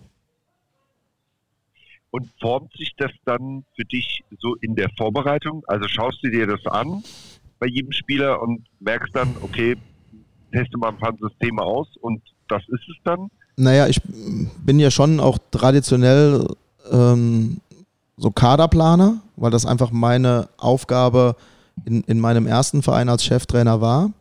Und dort hast du logischerweise dann irgendwann Leitbilder entwickelt, woran du dich orientierst. Und für mich war auch so aus der Fußballlehrer-Ausbildungszeit eigentlich so die logischste Herangehensweise bei einer Kaderzusammenstellung, eine Mannschaft zusammenzustellen auf der Basis eines äh, 4-2-3-2. Also jetzt wird sowohl der Laie als auch der Fachmann feststellen, ist ja ein Spieler zu viel. Aber ich glaube, in der Kaderzusammenstellung ist das die ideale Komponente, um zu sagen, du hast in verschiedenen Spielsystemen eigentlich alle Spieler ähm, für unterschiedlichste Spielsysteme auch tatsächlich beisammen. Also nennen wir so ein ganz einfaches Beispiel. Mir war es in der Kaderzusammenstellung sehr, sehr wichtig, dass neben Sebastian Jakob, also so einem klassischen zentralen Stürmer, der auf der vordersten Linie spielen kann, eben auch ein zweiter körperlich starker Spieler vorhanden ist. Zum einen, um die beiden im Wechsel auch mal einsetzen zu können, ohne großartig den Stil zu verändern, kannst du einen gegen den anderen austauschen. Zum anderen aber eben auch, um äh, dann tatsächlich mal mit beiden gemeinsam auf dem Platz äh, spielen zu können. Also beispielsweise in so eine Form eines 4-4-2 oder eines 3-5-2 zu wechseln, wo zwei richtig starke, individuell starke Stürmer zusammen auf dem Platz stehen, ohne dass es äh, jetzt irgendwo dein System, also komplett irgendwo verändert, ne? sondern einfach nur die Stilrichtung sich etwas anpassen lässt. Und äh, unter dem Aspekt habe ich äh, die Mannschaft zusammengestellt oder haben wir, ich bin ja ist ja völlig, völlig übertrieben, sondern wir haben diese Ansätze versucht in dem Zusammenhang zu verfolgen. Jetzt muss man aber ehrlicherweise sagen, eben schon mit einigen Rückschlägen im, im Rahmen der Vorbereitung leider. Also im Sturm hast du gerade über Adriano Grimaldi gesprochen. Ja. Ne? Ich, ja, Hast du, hast du zu dem eine Frage? Weil ich wollte zu dem was Jens, nämlich. Nee, dann ähm, macht, macht ruhig. Weil man hat ja jetzt die, die, die besondere Situation, wobei das ist eigentlich ein Trainer, der, der neu irgendwo hinkommt, ist das ja äh, gewohnt, weil es ist ja fast immer so. Du hast jetzt irgendwie eine halbe Mannschaft, äh, Markus Mann, Lukas Kwasniok, die haben das nach ihren Vorstellungen geholt und eine halbe Mannschaft ähm, äh, Jürgen Luginger und Uwe Koschinat. Und daraus muss man jetzt ja irgendwie trotzdem was machen, was halt äh, möglichst schnell dann äh, äh funktioniert als Einheit. Ähm, Jetzt hast du gesagt, äh, pragmatisch, äh, freut mich schon mal, ne, weil es wäre anders auch schwer äh, mit einer halben Mannschaft. Ähm, wie lang äh, ist eigentlich dann so, so, eine, so eine Findungsphase einer Gruppe überhaupt, wenn die Hälfte der Gruppe geht weg, neue, äh, oder ne, kommen, kommen viele dazu, äh, hat eine Findungsphase, äh, Erfolg hilft natürlich. was, was hast du dir so oder was ist so unter Trainern so, so eine Faustregel, so und so viele Spiele? Bis man, bis man irgendwie erkennt, okay, das ist der, der, der Koschi-Fußball, der, der, der Rock'n'Roll-Fußball, wie der Kwasniok gesagt hat. Wann, wann sehen wir halt so deinen Fußball vielleicht in Gänze? Verletzungen oder so mal ausgenommen. Also ich finde, als Trainer muss man schon den Anspruch haben, dass das so in einer Phase von acht Wochen tatsächlich auch klar er- erkennbar ist. Ne? Also vorausgesetzt, du hast nicht zu viele Rückschläge. Jetzt muss man ehrlicherweise sagen, ein Großteil der Vorbereitung, ähm, den fand ich sehr, sehr zielführend und gut. Ich glaube, dass wir mit Ausnahme des Fola-Esch-Spiels richtig, richtig gute Vorbereitungsspiele gemacht haben. Und die wurden dann leider in Bezug auf den Meisterschaftsstart eben zu einem kompletten Muster ohne Wert, weil entweder Spieler sich ganz, ganz schwer verletzt haben oder über einen viel zu langen Zeitraum äh, nicht trainingsfähig waren oder aber so spät erst zur Gruppe dazugestoßen sind, dass im Extremfall in Havelse ein Spieler in der Anfangsformation stand, der vorher gerade erst zweimal mit uns trainiert hat. Insofern glaube ich, wenn ich mich jetzt an so sechs bis acht Wochen orientiere, dann würden wir ja sagen, so spätestens im übernächsten Spiel muss man schon klare Abläufe äh, sehen. Aber ich glaube, in Teilbereichen auf dem Feld müssen wir da mit Sicherheit noch ein bisschen mehr Geduld haben, weil die Spieler jetzt tatsächlich erstmal überhaupt zueinander finden und jetzt auch erst so in der ersten Phase des klaren Kennenlernens sind. Und das hat sehr, sehr wehgetan. Mir hat die Verletzung von Boneo Ferro sehr, sehr wehgetan. Mir hat sehr, sehr wehgetan. Ähm, das müssen wir uns mit Sicherheit auch am Ende ein Stück weit vorwerfen, dass die Verpflichtung von Bruno Soares einfach nicht funktioniert hat. Äh, durch die Lücke in seiner persönlichen Biografie ähm, war dann, als sie aufgedeckt wurde, eben klar, er kriegt keine Spielberechtigung bei uns. Ich glaube, der hätte wie die Faust aufs Auge gepasst. Das hat Aber man gerade gesehen. kannst du da mal das nochmal ganz kurz erklären, warum der keine, Ja. welche Lücke in der Biografie Ja, also er ist ja nur Brasilianer und ähm, das bedeutet, dass er ganz prinzipiell erstmal kein Spielrecht in der dritten Liga bekommt. als Nicht-EU-Ausländer. Als Nicht-EU-Ausländer gibt es eben diesen Paragraphen 22 im Spielrecht, der besagt, ein Nicht-EU-Ausländer darf in der dritten Liga prinzipiell nicht spielen. Da gibt es natürlich ganz, ganz viele Ausnahmen. Eine Ausnahme wäre beispielsweise, wenn einer lückenlos sieben Jahre in Deutschland gearbeitet hat, da spielt es gar keine Rolle, war der Fußballer oder nicht, dann hat er quasi ein dauerhaftes Bleiberecht. Mit dem dauerhaften Bleiberecht hat er ein dauerhaftes Arbeitsrecht erworben, dann dürfte der eben auch spielen äh, Fußball spielen. Das wussten wir, dass das bei Bruno nicht der Fall ist. Ähm, Bruno hat einfach eine Phase in seinem Leben gehabt als Profi, als er, ich glaube, es war nach Kasachstan gewechselt ist. Und dort hat er seine komplette Familie mitgenommen und hat leider versäumt, sich in einer Halbjahresfrist in Deutschland wieder zu melden, um quasi sein Bleiberecht permanent zu verlängern. Äh, weil er war ja relativ lange hier, seine Kinder sind hier geboren, seine Frau hat hier gelebt. Insofern waren eigentlich alle Grundvoraussetzungen hervorragend und erfüllt. Aber in dieser Phase hat er eben diese Fristen versäumt. Und ähm, jetzt so ganz vereinfacht formuliert, damit verlierst du quasi einen Status und fängst wieder bei Null an. Und es soll, es soll quasi europäische Spieler schützen oder soll das ist der Das ist gar nicht auf Fußballspieler gemünzt. Ich denke, das ist. Äh, Im Arbeitsrecht, genau. im Arbeitsrecht nicht komplett. Äh, Das ist, soweit ich weiß, sehr, sehr kompliziert, dieses Arbeitsrecht. Jetzt habe ich natürlich ein Riesenproblem, jetzt sitzt ein Arbeitsrechtler vor mir. Aber der es aber selber nicht weiß. Okay. Damit habe ich, ja, damit habe ich wirklich Nein, aber nichts. Keine, äh, im, im, im Fußball muss man da tatsächlich unterscheiden zwischen den ersten beiden Profiligen.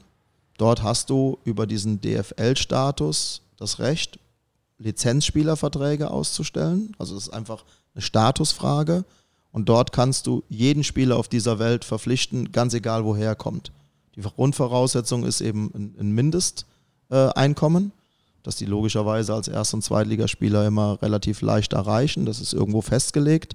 Und wenn das der Fall ist, dann kriegen diese Menschen automatisch an ihren Vertrag gebunden ein äh, Bleiberecht in Deutschland. Also verpflichtest einen Chinesen und er hat zwei Jahre Vertrag, dann darf der zwei Jahre automatisch hier sein, aber sein Bleiberecht in Deutschland ist an die Dauer des Vertrages gebunden. Und wenn nach zwei Jahren der Vertrag ausläuft und er kriegt keinen anderen Verein in Deutschland, dann muss er eben wieder raus. So lange, bis er sieben Jahre hier war. Dieses Recht hast du als Dritt-, Viert-, Fünftligist nicht, weil du hast nicht das Recht, einen Lizenzspielervertrag auszustellen. Das ist das reine Privileg der ersten und zweiten Liga. Jetzt kommt das nächste Problem. Der Bruno Soares, der dürfte hier Freizeitfußball spielen, wenn der eine Aufenthaltsgenehmigung hat und hat beispielsweise ein Arbeitsrecht als Dachdecker hier zu arbeiten. Dann darf der selbstverständlich sich hier im Saarland bei einem Fünftligisten auf Freizeitbasis als Fußballer melden, so wie das ja beispielsweise auch ein Asylant darf, der nicht arbeiten darf, aber der selbstverständlich in einem Sportverein Mitglied sein darf. Ne? Nur das Arbeitsrecht in der dritten Liga, das Spielrecht, das bekommst du nicht.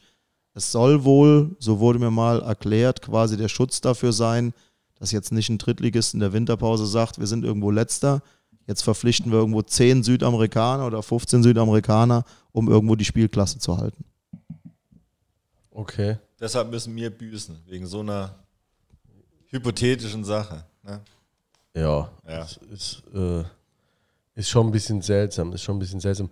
Ähm, dabei fällt mir ein, äh, wir haben die Woche äh, ähm, äh, ja positiv bemerkt, dass äh, der Bjarne Tölke wieder läuft. Hat der noch Vertrag oder Nein. ist der? Nein. Nein, aber ich habe äh, zu einem recht frühen Zeitpunkt mit dem Bjarne Tölke nach Absprache mit Jürgen Luginger und dem Christoph Fuhr, unserem Athletiktrainer, dem Bernd Hemsoth, unserem Co-Trainer, die alle Bjarne auch kennen und einschätzen konnten, eben recht früh Kontakt gehabt und habe dem Spieler angeboten, dass er nicht nur seine komplette Reha eben am Vereinsgelände machen kann und damit auch all die Dinge nutzen kann bei uns, äh, die so üblich sind. Also der kann auch dann bei uns sobald die Spieler raus sind, weil wir haben immer noch die Corona-Vorschriften, aber kann er auch äh, den, den Saunabereich beispielsweise benutzen, nochmal, wenn er irgendwo alleine ist, im Rahmen seiner persönlichen Reha-Maßnahmen, die durchläuft er jetzt ja noch.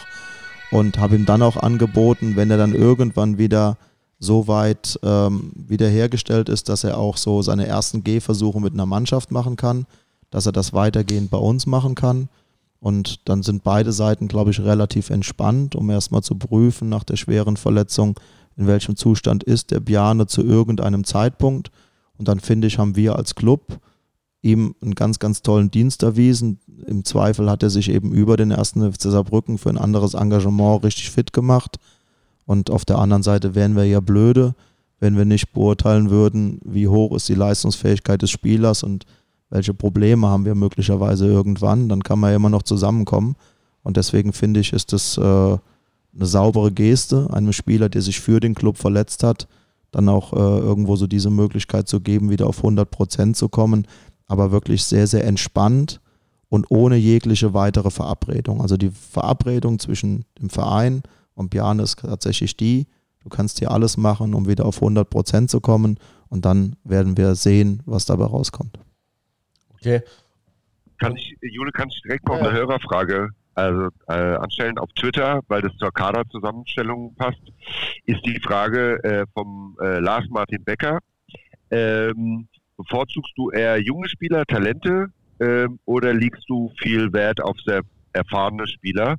Ähm, und schaust du dir in dem Zusammenhang auch Spiele der Jugend an? Äh, Mit der Jugend bin ich ja schon sehr, sehr aktiv. Das ist eigentlich immer so ein Steckenpferd von mir äh, auf meinen diversen Stationen. Und somit das Erste, was ich hier gemacht habe, war, mich mit dem Carsten Specht zusammenzusetzen und dann auch wirklich A-Jugendtrainingseinheiten zu verfolgen. Mit dem A-Jugendtrainer Milunovic habe ich, ich habe ja selbst noch gegen ihn gespielt. Insofern bestand da auch eine persönliche Bande. Wir waren schnell auf einer auf einer Wellenlänge und ich glaube, Zeichen war, dass mittlerweile ja sieben Spieler aus der U19 bei uns äh, schon trainiert bzw. gespielt haben und ich glaube, das beantwortet die Frage, dass ich sehr, sehr viel Wert darauf lege, permanent eigene Talente äh, an den Club heranzuführen. Das ist ein Geben und Nehmen, also die Jungs müssen logischerweise auch liefern, äh, ganz klar, aber dann steht die Tür bei uns, die steht sperrangelweit offen, weil es kann ja nichts Schöneres geben, als ein Spieler wie Kerber oder jetzt auch Köhl, der seinen ersten Drittliga-Einsatz hatte, wenn die als Eigengewächse den Sprung in den Profibereich schaffen. Und die, der andere Teil der Frage, ja, es ist, äh, ich will das gar nicht so kategorisieren. Also ich glaube, in einem, in einem Drittligakader ist ja allein die Vorschrift, dass du eine gewisse Zahl an deutschen U23-Spielern, jungen deutschen U23-Spielern eben äh, im, im Spieltagskader haben musst, die zeigt ja schon, dass du, ob du willst oder nicht, du musst einfach Wert darauf legen, junge Spieler zu fördern. Und ich glaube, dass eigentlich alle Drittligisten ähm, in ihrer Kaderstruktur, in ihrer Kaderzusammenstellung genauso unterwegs sind. Dass du auf der einen Seite versuchst, eben so ein Gerippe an gestandenen Spielern äh, beisammen zu haben, nach Möglichkeit Spielern, die den Club auch schon sehr, sehr gut kennen, über einen längeren Zeitraum da sind, sich mit dem Club identifizieren und dass du darum eben eine gute Mischung baust äh, aus, aus Spielern, die eben auch schon mindestens auf diesem Niveau unterwegs waren, um die Mannschaft sportlich sofort nach vorne zu bringen, mit ihren Erfahrungen und mit ihrer Qualität.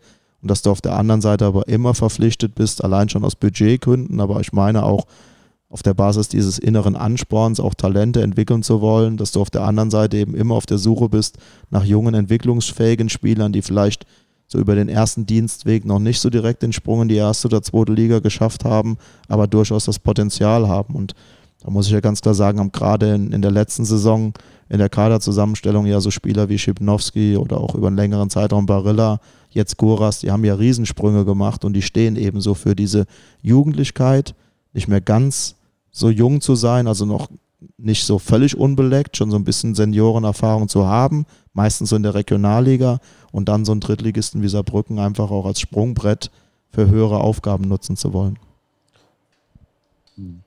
Ähm, wenn man jetzt mal dann ähm, sich in die, ähm, in die Innenverteidigung reindenkt, also ihr habt jetzt quasi mit Bonet Uafero wahrscheinlich jemanden verloren, der dieses Jahr, weiß ich nicht, wie es da die Prognose gar nicht mehr kommt, also jetzt Ja, gar nicht mehr nicht, aber es wird schon ein später Zeitpunkt werden. Also es wäre jetzt fahrlässig zu sagen, wir können noch eine ganz, ganz große Zahl von Spielen mit Bonnet machen. Insofern brauchten wir da keinen Ersatz. Darauf mussten wir natürlich auch reagieren. Also ich gehe schon davon aus, dass Bonnet dieses Jahr, nicht dieses Kalenderjahr, aber dieses Saisonjahr schon auch wieder zurückkehren wird. Aber äh, das wird mit Sicherheit noch seine Zeit dauern. Ja, und jetzt habt ihr unter der Woche äh, einen äh, auch re äh, relativ ju jugendlichen ähm, Spieler noch verpflichtet vom äh, 1. FC Nürnberg. Äh, offensichtlich, offensichtlich jemand mit katholischen Eltern, den Pius Kretschmer. Passt da gut nach Koblenz. ja. Dachte ich auch, vielleicht äh, kannst du den mal ganz kurz nochmal vorstellen, weil die wenigsten, äh, ne, es gab eine kurze Pressemitteilung, nur einfach so, was man, was man von dem erwarten kann, darf. Mhm. Also Pius hat für mich ähm, einen sehr, sehr spannenden Weg äh, hinter sich.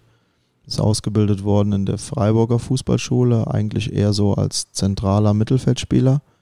Und ähm, ist dann so, ein- so einen Umweg gegangen über kleinere Regionalligisten, ist dann in Schweinfurt extremst aufgefallen als ganz, ganz junger Spieler, so als Pendelspieler zwischen Innenverteidigung und Mittelfeld. Und ähm, das hat ihn dann ein Probetraining beim 1. FC Nürnberg eingebracht. Und äh, eigentlich war dann die Idee, so diesen nächsten Step in den, wieder in den NLZ-Bereich zu gehen. Aber der hat einfach bei den Profis so überragend trainiert, sie sofort gesagt haben, den äh, packen wir uns als Innenverteidiger Nummer 4 mit in den Profibereich, weil er hat ganz, ganz interessante Anlagen. Und äh, Pius hat ja dann auch so seine ersten Schritte beim FCN gemacht und war immer sehr nah dran, irgendwo auch äh, auf, auf viel mehr Spielzeit beim ersten FC Nürnberg zu kommen in der letzten Saison. Und äh, musste aber dann dieses Jahr feststellen, dass es so richtig für ihn nicht vorangeht, weil die Nürnberger schon auch mit Schindler und Hübner zwei ganz gestandene äh, Profi-Innenverteidiger geholt haben, haben Sörensen noch im Kader. Also Pius wurde sehr klar signalisiert, dass er eigentlich keine Chance hat, kurzfristig an den Dreien vorbeizukommen. Aber er ist natürlich jetzt in einem Alter mit 23, wo du einfach auf Spielzeit kommen musst. Und ähm, ich habe ein ganz gutes Verhältnis zu dem Co-Trainer vom 1. FC Nürnberg. Und äh, wir haben uns dann über diese Personalie ausgetauscht, nachdem klar war, nach Bonnets Verletzung äh, und der Nichtverpflichtung von, von Soares, dass wir in jedem Fall dort noch etwas tun äh, müssen. Äh, haben wir uns sehr intensiv ausgetauscht und der Spieler hat einfach perfekt in das Anforderungsprofil gepasst. Wir wollten einen jungen, sehr flexiblen äh, Verteidiger, der in jedem Fall noch mindestens eine Ausweichposition hat. Pius hat das. Er hat recht viele Spiele als linker Verteidiger, gerade im Profibereich gespielt, hat darüber hinaus auch sehr, sehr viel Erfahrung schon im zentralen Mittelfeld gesammelt, aber seine 1A-Position ist die des linken Innenverteidigers. Er ist ein Linksfuß, das war mir sehr, sehr wichtig, um so für den Spielaufbau einfach nochmal andere Optionen zu haben. Und er ist mit Sicherheit ein Spieler, der auf der einen Seite schon über eine gewisse Erfahrung verfügt, auf der anderen Seite mit Sicherheit sehr, sehr viel Entwicklungspotenzial noch hat. Und deswegen finde ich, war das eine ideale Ergänzung zu Jetzt Zeitz und zu, äh, und zu Erdmann. Ähm, spannend bei den dreien. Alle drei haben ja auch diese Ausweichposition äh, im Mittelfeld. Und dann hoffe ich natürlich in ganz, ganz hohem Maße, dass irgendwann im Oktober auch Zelle wieder zurückkommt, äh, mit Sicherheit ein herausragender Spieler in dieser Liga. Und dann, glaube ich, sind wir so in dieser, in dieser Mischung sind wir dann auch wirklich sehr, sehr gut aufgestellt. Deshalb auch wahrscheinlich die Ausweichposition, dass man nachher nicht nur Innenverteidiger im Kader hat. So sieht's aus. Es ist immer schade, wenn du vier Leute im Kader hast, die alle vier komplette Positionsspezialisten sind, denn dann wird spätestens der vierte eigentlich nicht so den wirklichen Wert für den Kader haben und deswegen finde ich einfach diese Möglichkeit, Spieler auch auf andere Positionen äh, schieben zu können, die ihnen nicht komplett fremd sind, die sie eben auch sehr, sehr gut spielen können, die finde ich schon für, für sehr, sehr spannend und vor allen Dingen eben in einer Kaderkonstellation wie der des ersten FC Saarbrücken, wo alleine aufgrund der wirtschaftlichen Rahmenbedingungen du einfach nicht sagen kannst, du kannst 22, 23 komplett, äh, ähm, ich sag mal, Drittliga erprobte Spieler verpflichten, die sich dann jeweils doppelt irgendwo auf eine, um eine Position balgen, sondern du brauchst schon eine gewisse Fantasie. Und das geht eben nur einher mit entweder jungen Spielern, die äh, noch sehr, sehr viel vor sich haben, die auch angreifen wollen, aber nicht sofort so das Gefühl des gesetzten Spielers vermitteln oder eben über Allrounder. Also ich nenne mal so ein Beispiel, deswegen war ich schon auch ähm, so heiß auf die Verpflichtung von Robin Scheu, weil ich wusste, wir haben mit Barilla, Breitenbach, auch Perdedei, der es ja zum Teil äh, gespielt hat, schon Spieler verloren, die diese Außenverteidigerposition rechts spielen können. Ähm, haben mit Dodo Ernst eben dort einen Spezialisten auf der Position verpflichtet, aber mit Robin Scheu einen, der diese Position auf Zweitliganiveau schon richtig gut gespielt hat. Also wenn bei Dodo mal was sein sollte, Robin Scheu ist endlich wieder fit, wäre es überhaupt kein Problem, ihn zurückzuziehen und das eben war ja die Frage der Jugend, war eben auch eine Idee, um auf der anderen Seite dem Kapitän der U19, dem Freddy Rechtenwald, eben nicht so komplett in die Perspektivlosigkeit zu bringen. Er ist quasi auf der Position, so im täglichen Training, ja der Stellvertreter von Ernst gewesen, weil wir den Jungen, ähnlich wie Kerber, eben heranführen wollen an den Profibereich. Ne? Und dann brauchen solche jungen Spieler ja auch irgendwo eine Positionsperspektive. Wenn die permanent nur die Nummer 4 oder 5 auf ihrer Position sind, dann werden sie natürlich auch nie eine realistische Chance irgendwo für sich sehen, sich auf Strecke mal durchzusetzen. Das klingt schon so alles, als hättet ihr euch da Gedanken drüber gemacht, muss man zugeben. Ja. nee, also ähm, du hast ja eben gesagt, ähm, oder du hast eine neue äh, Spielphilosophie mitgebracht. Äh, merkst du das in der Kabine, dass die angenommen wird, dass die Jungs die mit, mittragen? Zu Beginn fand ich sensationell. Eben schon ausgeführt, dass wir aus meiner Sicht in den Testspielen ähm, eine unheimlich äh, ausgewogene Mischung hatten aus den Faktoren, die das Spiel des ersten FC Saarbrücken in der letzten Saison eben primär ausgezeichnet haben. Dass wir auf der anderen Seite aber so diese Neuerungen, die sind ja auch immer so ein bisschen Spielertyp abhängig, auch sehr, sehr gut angenommen haben. Ich nenne jetzt mal so ein Beispiel. Ich weiß ja, dass Adriano aufgrund der ersten beiden Spiele ja durchaus auch berechtigt in der Kritik ist. Äh, der geht nur spazieren, steht im Gäste. Ja, ja, ja. Vielleicht da, da, eine ganz kurze Zwischenfrage, weil das ist, äh, bevor ich die vergesse, ähm, äh, kennst du dich schon so ein bisschen aus, was die äh, Fanforen und sowas, wo man da im Internet äh, nachlesen kann? Also Nein. es gibt so ein Fanforum, äh, das heißt ludwigspark.de Mhm. und äh, da gibt es ein Gästebuch. Ähm, ich glaube, der millionste Eintrag ist auch schon ein paar Jahre her. Also da wird äh, täglich äh, geschrieben, da sind so äh, Alles Trainer. alles, da, das sind wirklich alles Trainer, ne? Laptop-Trainer, die sitzen aber nur vom Laptop. Mhm. Ähm, und ähm, ich meine, wenn man mal ein Spiel mal nachanalysieren will, kann man da auf jeden Fall ganz gut mal reinlesen. Und da äh, komme ich auch dazu, da war auch so eine Kritik, ne, da ne, wurde jetzt auch über die Spiele äh, gegen Osnabrück und Havelse was geschrieben, da auch zum Grimaldi, ne, Mhm. wann kommt denn der endlich mal ein Trab oder beziehungsweise der trabt nur in der Gegend rum. Mhm. Ähm, aber da äh, denkst du, können wir noch ein bisschen oder Ja, ich habe da großes Vertrauen und nochmal, der Spieler hat nach einer schweren Verletzung einfach eine, eine sehr heftige Corona-Erkrankung hinter sich gebracht. Ähm, es war klar, dass es meiner Sicht wie einen solchen Spielertypen mit der Qualität äh, vielleicht auch nur unter diesen besonderen Umständen äh, kriegen können, weil ich ihn jetzt wirklich schon über einen langen Zeitraum auch verfolge und weiß, dass er schon ein, ein krasser Unterschiedsspieler in der dritten Liga sein kann. Ähm, wir mussten sehr, sehr vorsichtig sein mit der Heranführung an, an, äh, an äh, hohe ähm, Belastungen, weil das immer das Risiko gebürgt hätte, dass der Spieler muskuläre Rückschläge bekommt und das war nicht in unserem Sinne. Vor allen Dingen, weil ich auch wusste, wie spät Sebastian Jakob erst überhaupt in den Trainingsprozess einsteigen kann. Ich glaube, das ist bei uns bei Grimaldi gut gelungen, wenn man seine Spiele gegen Freiburg oder Eupen sieht. in jedem Spiel getroffen und schon äh, auch dem, dem Spiel nochmal eine andere Note gegeben. Ähm, Sage ich mal, großer Teil der roten Karte gegen Osnabrück ist ihm zuzuschreiben, weil er einfach ein entscheidendes Kopfballduell gegen zwei Innenverteidiger von Osnabrück gewinnt, sodass dann De Will einen, einen tiefen Pass auf Guras spielen kann und wir innerhalb von zwei Sekunden allein vorm Tor stehen.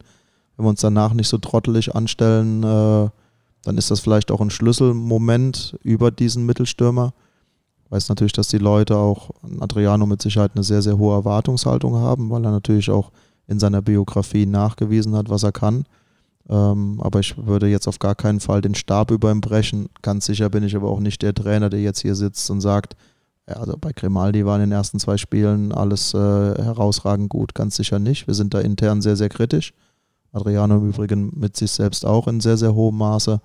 Deswegen glaube ich, dass wir von dem Spieler noch sehr, sehr viel erwarten können. Und dann finde ich es eben auch, weil du hast gerade die Fanforen angesprochen, finde ich es eben auch, und das glaube ich kommt in Fanforen, deswegen, also nicht aus diesem Grund, sondern um mich auch nicht permanent irgendwo geißeln zu müssen. Ne? Also machen mir schon selbst genug Vorwürfe, wenn ein Spiel nicht so läuft. Äh, dann muss ich mich vielleicht nicht noch mit, mit all den tausend äh, Vorwürfen konfrontieren, von denen ich eh weiß, dass sie realistisch sind. Also jeder, der dort schreibt, der hat ein total berechtigtes Interesse daran, dass der erste FC Saarbrücken vorankommt. Und meistens, was die Leute sehen, ist dann auch gar nicht so weit weg von meiner persönlichen Meinung. Ne? Nur die Konsequenz, die ich daraus ziehe, die muss dann ja schon eine sein, die man vielleicht äh, ähm, dann auch sehr, sehr ausgewogen beurteilen muss als Trainer und nicht nur aus der Emotionalität heraus. Aber ich glaube, dass da viele, viele richtige Dinge dabei sind und dass unter anderem es mit Sicherheit ein Schlüssel sein wird, dass wir unseren Mittelstürmer A besser in Position bringen, dass unser Mittelstürmer sich aber auch selbst besser in Position bringt und dass das funktionieren kann. Das haben wir gegen richtig, richtig gute Spiel, äh, Gegner in der Vorbereitung gesehen. Sollen wir mal zu dem, äh, zu den Willst du im Osnabrück-Spiel noch kommen, oder? Ja, ich dachte, wir Ja. reden einfach mal über Ja. die, über die Ja. ersten zwei Spiele. Ich meine, äh, dein Punkteschnitt ist bisher nicht schlecht. Ne? Anderthalb äh, Punkte pro Spiel. Äh, das ist schon mal ganz ordentlich. Also ich, ähm, äh, das Spiel, oder vielleicht, bevor wir mal unsere äh, un, äh, Soll, soll mir unsere Analyse wird? ja, oder der Peter, der Peter hat wirklich einiges geschrieben. Vielleicht sagt der mal ein paar, paar Töne zum Osnabrück-Spiel und du äh, sagst dann mal was dazu, wie, wie, wie du die Analyse. Ja. Ich habe auch noch mal ein paar Sachen nochmal, ich, ich habe es mir nämlich nochmal angeguckt, so verrückt war ich. Ne? Äh, Und irgendwie habe ich das jetzt auch so ein bisschen unter Freak-Spiel abgehakt, weil so früh eine rote Karte für einen Gegner verändert ja auch irgendwie nochmal komplett die Statik. Ähm, Ich glaube, im Endeffekt wussten die Osnabrücker selber nicht, wie ihnen da äh, geschehen ist, dass sie sich da trotz, da war ja noch der eine noch, noch schwer verletzt und ne, ähm, im Endeffekt haben wir eigentlich einen Chancenplus gehabt. Also wenn du, ich glaube, wenn du die Werte anguckst, vielleicht Zweikämpfe weiß ich nicht, also die Werte kenne ich jetzt nicht, aber äh, muss eigentlich sagen, äh, war das nicht mal so schlecht. Ne? Also, Also wir hatten die, die eigentlich äh, von den Chancen her hätten wir es hätten wir's schon gewinnen können. Also müssen wir unentschieden, also unentschieden mindestens. Ne? Also ich, ich, ich fand es auch, also die ersten Und, 30 ähm, Minuten, die waren, die waren ja gut. Und Und, und äh, der Einsatz hat schon, irgendwann war es halt wirklich so verkrampft in der zweiten Halbzeit, hat man so gemerkt, jetzt die Mannschaft, die, die will jetzt unbedingt, aber irgendwie finden sie jetzt so dass das Mittel nicht auf Anhieb und dann war es irgendwie, dann, dann war es wirklich so 20 Minuten ganz, ganz schlimm, muss man schon sagen. Und am Schluss wurde sich nochmal aufgerafft. Ähm, ja, eigentlich musste da mindestens einen Punkt holen. Ne? Die Osnabrücker haben es gut gemacht, ähm, die Chancen waren da. Was mich so ein bisschen ins Grübeln äh, gebracht hat, dass, dass einem eigentlich ähm, spielerisch wenig eingefallen ist gegen zehn Leute, die es wirklich gut gemacht haben. Das muss man immer dazu sagen. Die es körperlich stark gemacht haben. Am Anfang ging Guras ein paar Mal durch. Ne, da hat man, hat man so gemerkt, okay, das war so ein bisschen die Idee, den, den schnell zu schicken. Und dann haben die die, haben die, Seite aber zugemacht und, und dann war es so ein bisschen äh, diffus, das Ganze.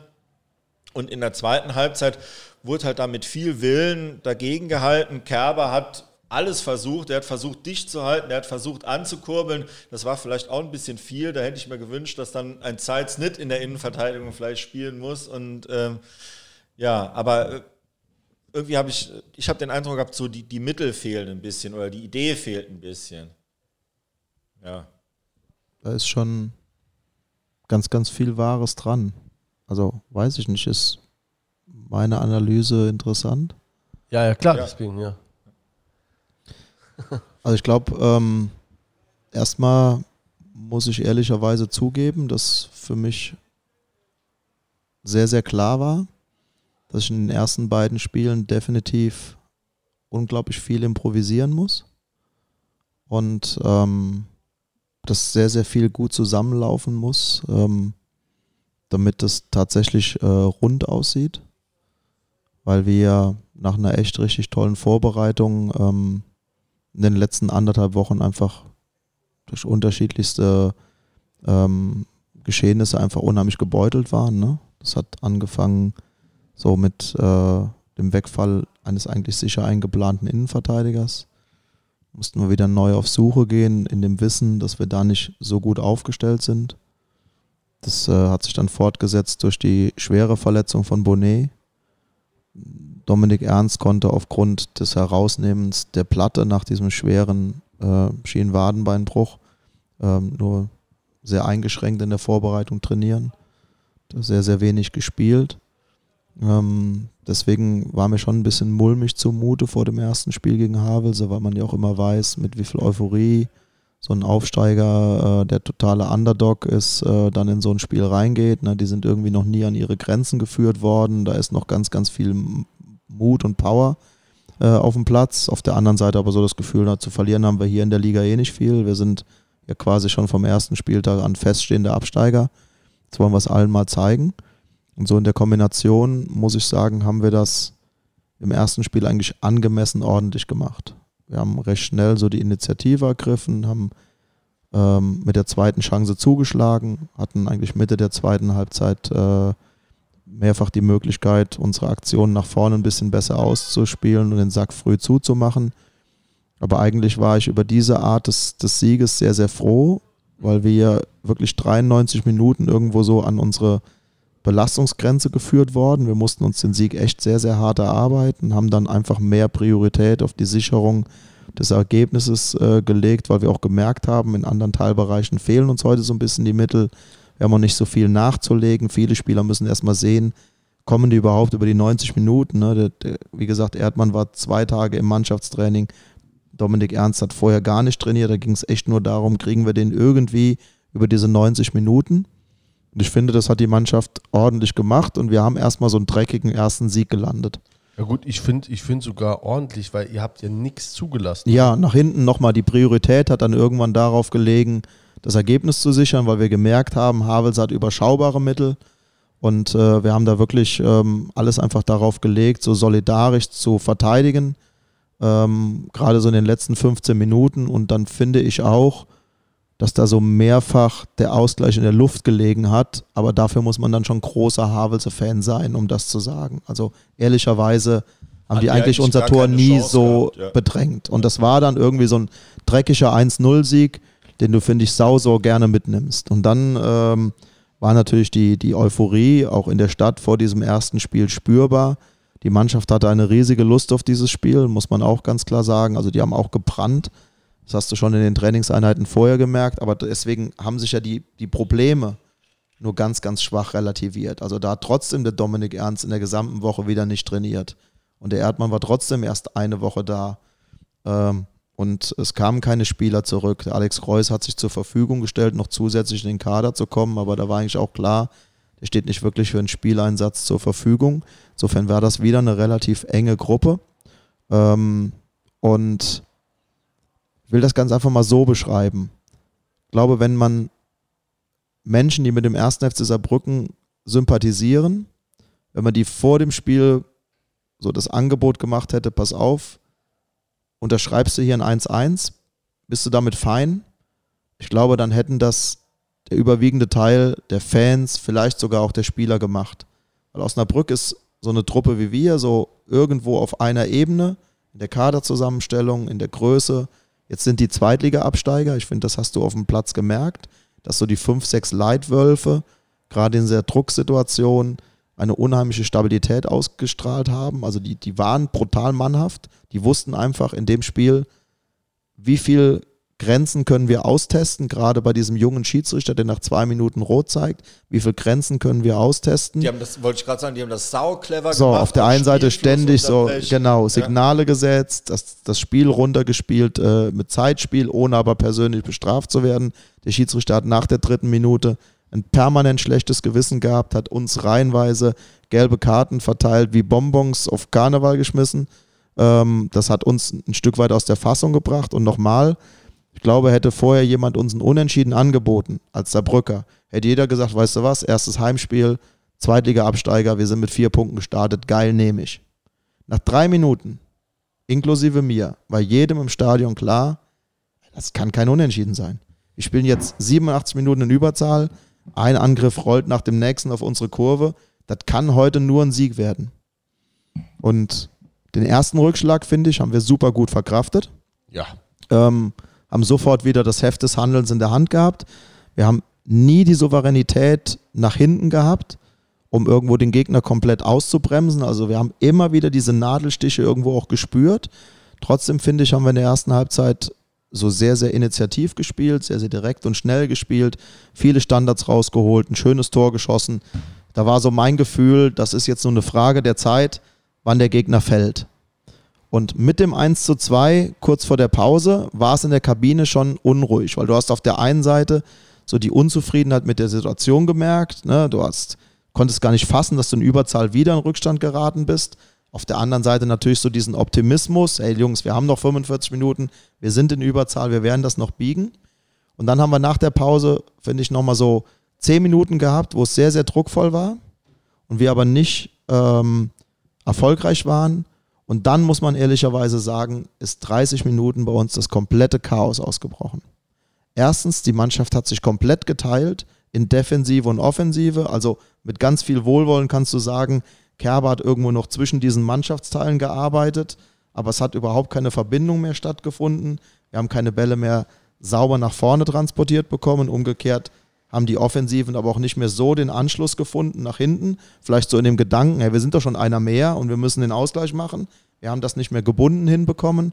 Unser Spiel wurde immer langsamer, immer fehlerbehafteter und etwas, das habe ich einfach nicht mehr gecoacht bekommen, hat mir total missfallen. Wir haben uns im Verlaufe des Spiels eigentlich nur noch beschäftigt mit dem Gegner- und Schiedsrichterverhalten. Das hat uns so dermaßen heruntergezogen und das darf einer Truppe einfach auf dem Niveau nicht äh, passieren, dass du dich mit diesen Nebensächlichkeiten, die du sowieso nicht beeinflussen kannst, so sehr beschäftigst, dass du deinen taktischen und fußballerischen Auftrag vergisst. Das ist eine definitive Lehre. Nochmal, das darf uns nicht passieren, aber wir haben Osnabrück mit dieser Verhaltensweise komplett in die Karten gespielt. Und ehrlicherweise muss man dann sagen, wenn man nur so den Fußball betrachtet, haben die in der letzten halben Stunde, in der wir eigentlich den Ausgleich machen müssen, den gefährlicheren und besseren Fußball gespielt. Weil die haben es geschafft, sich komplett auf das Zerstören des Spiels in einer wichtigen Phase zu konzentrieren, uns zu trennen, so diese, diese, diese Hektik irgendwo zu übertragen auf uns und die hat denen mit dem Vorsprung in Unterzahl natürlich komplett in die Karten gespielt. Wir haben es dann echt nicht mehr geschafft, irgendwo konstruktiv nach vorne zu spielen. Am Ende kann man der Mannschaft ja nicht vorwerfen, dass sie das nicht gewollt hat. Aber an dem Tag waren in der letzten halben Stunde die Mittel wirklich sehr, sehr schwach. Haben wir reihenweise Durchbrüche am Flügel gehabt. Die Flanken sind beim ersten Mann gelandet. Mit Sicherheit hatten wir auch so ein bisschen Spielpech. Du hattest irgendwann so das Gefühl, jeder abgefälschte Ball landet wieder bei denen. Die haben sich viel besser positioniert. Die haben viel schnörkelloser und schneller nach vorne gespielt. Wir mussten ständig 50, 60 Meter wieder dem Gegner hinterherrennen. Das war ein, ein schwieriges Spiel. Aber nochmal, ich glaube, man muss es eben auch unter diesem Aspekt sehen, dass wir selbst eine hohe Erwartungshaltung hatten und dass wir im Spiel gespürt haben, der werden wir heute nicht so gerecht, wie wir uns das selbst gewünscht haben. Ich hatte zwischendrin, also gerade in der zweiten Halbzeit, auch Angst, dass es dann nachher, irgendwann war es ja absehbar, dass da nichts mehr passiert, Ja. also zumindest mal kein Ausgleich mehr.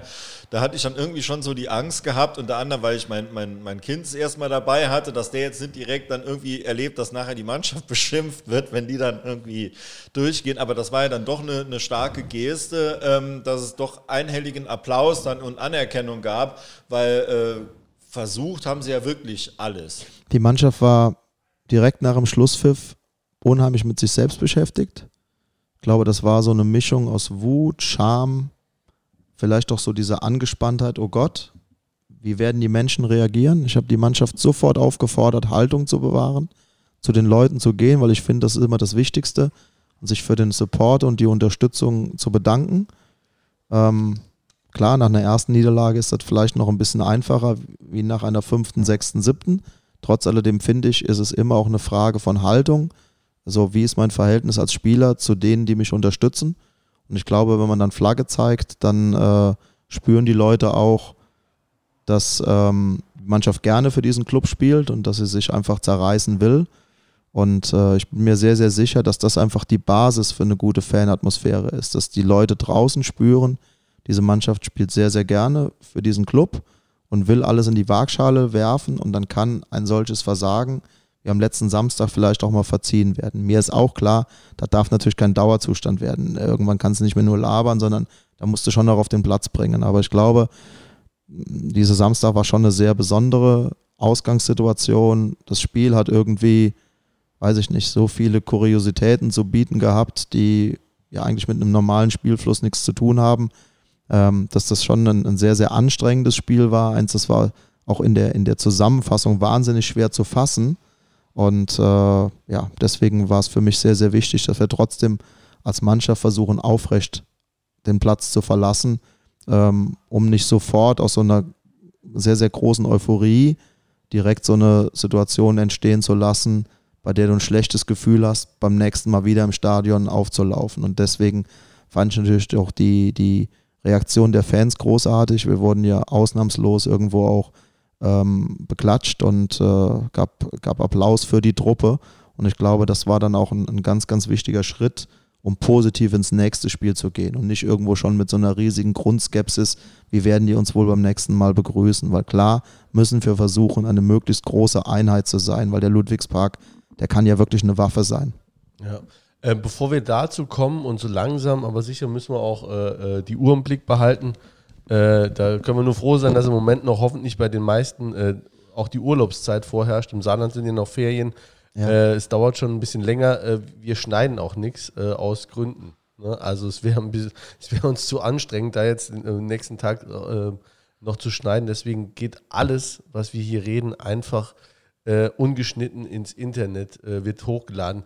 Ähm, so auch die Frage, ähm, ich habe es jetzt nicht mehr ganz gehört, die ist auf jeden Fall mit Anrede und äh, liebe Grüße und so weiter äh, von einem Hörer namens Marvin. Der hat eine Frage an dich, ich spiele sie einfach mal hier ab. Mhm. Ähm, ich weiß den Inhalt tatsächlich nicht mehr genau, ich habe es eben versucht Du musst ja auch nicht beantworten. ich daher. muss es auch nicht beantworten. Ne. Studio Blau-Schwarz und an Herrn Koschinat. Vorab ein Dankeschön, Herr Koschinat, dass Sie den fannahen Portalen Rede und Antwort stehen. Meine Fragen resultieren heute tatsächlich größtenteils aus den Eindrücken, die ich aus dem Osnabrück-Spiel gewinnen konnte. Soll jetzt nicht heißen, dass ich aus diesem Spiel heraus die Marschroute für die gesamte Saison interpretiere. Herr Koschinat, Sie haben mit Ihrer Verpflichtung als Cheftrainer unter anderem ausgerufen, dass Sie mehr Körperlichkeit in das Spiel der Mannschaft integrieren möchten. Ich persönlich hatte im letzten Spiel den Eindruck, mal abgesehen von den ersten 20 bis 25 Minuten, dass genau das ein Punkt war, der in dem Spiel unserer Blau-Schwarzen gefehlt hat. Oftmals der Schritt zu spät und einige verlorene wichtige Zweikämpfe. Ich würde abstreiten, dass das jetzt der Spieldynamik geschuldet war, da Osnabrück nicht wie zu erwarten war, mit Mann und Maus verteidigt hat, sondern durchaus weiterhin Fußball gespielt hat. Wie ist das zu erklären und wie gedenken Sie diese Problematik in den kommenden Spielen und im gesamten Saisonverlauf in den Griff zu bekommen?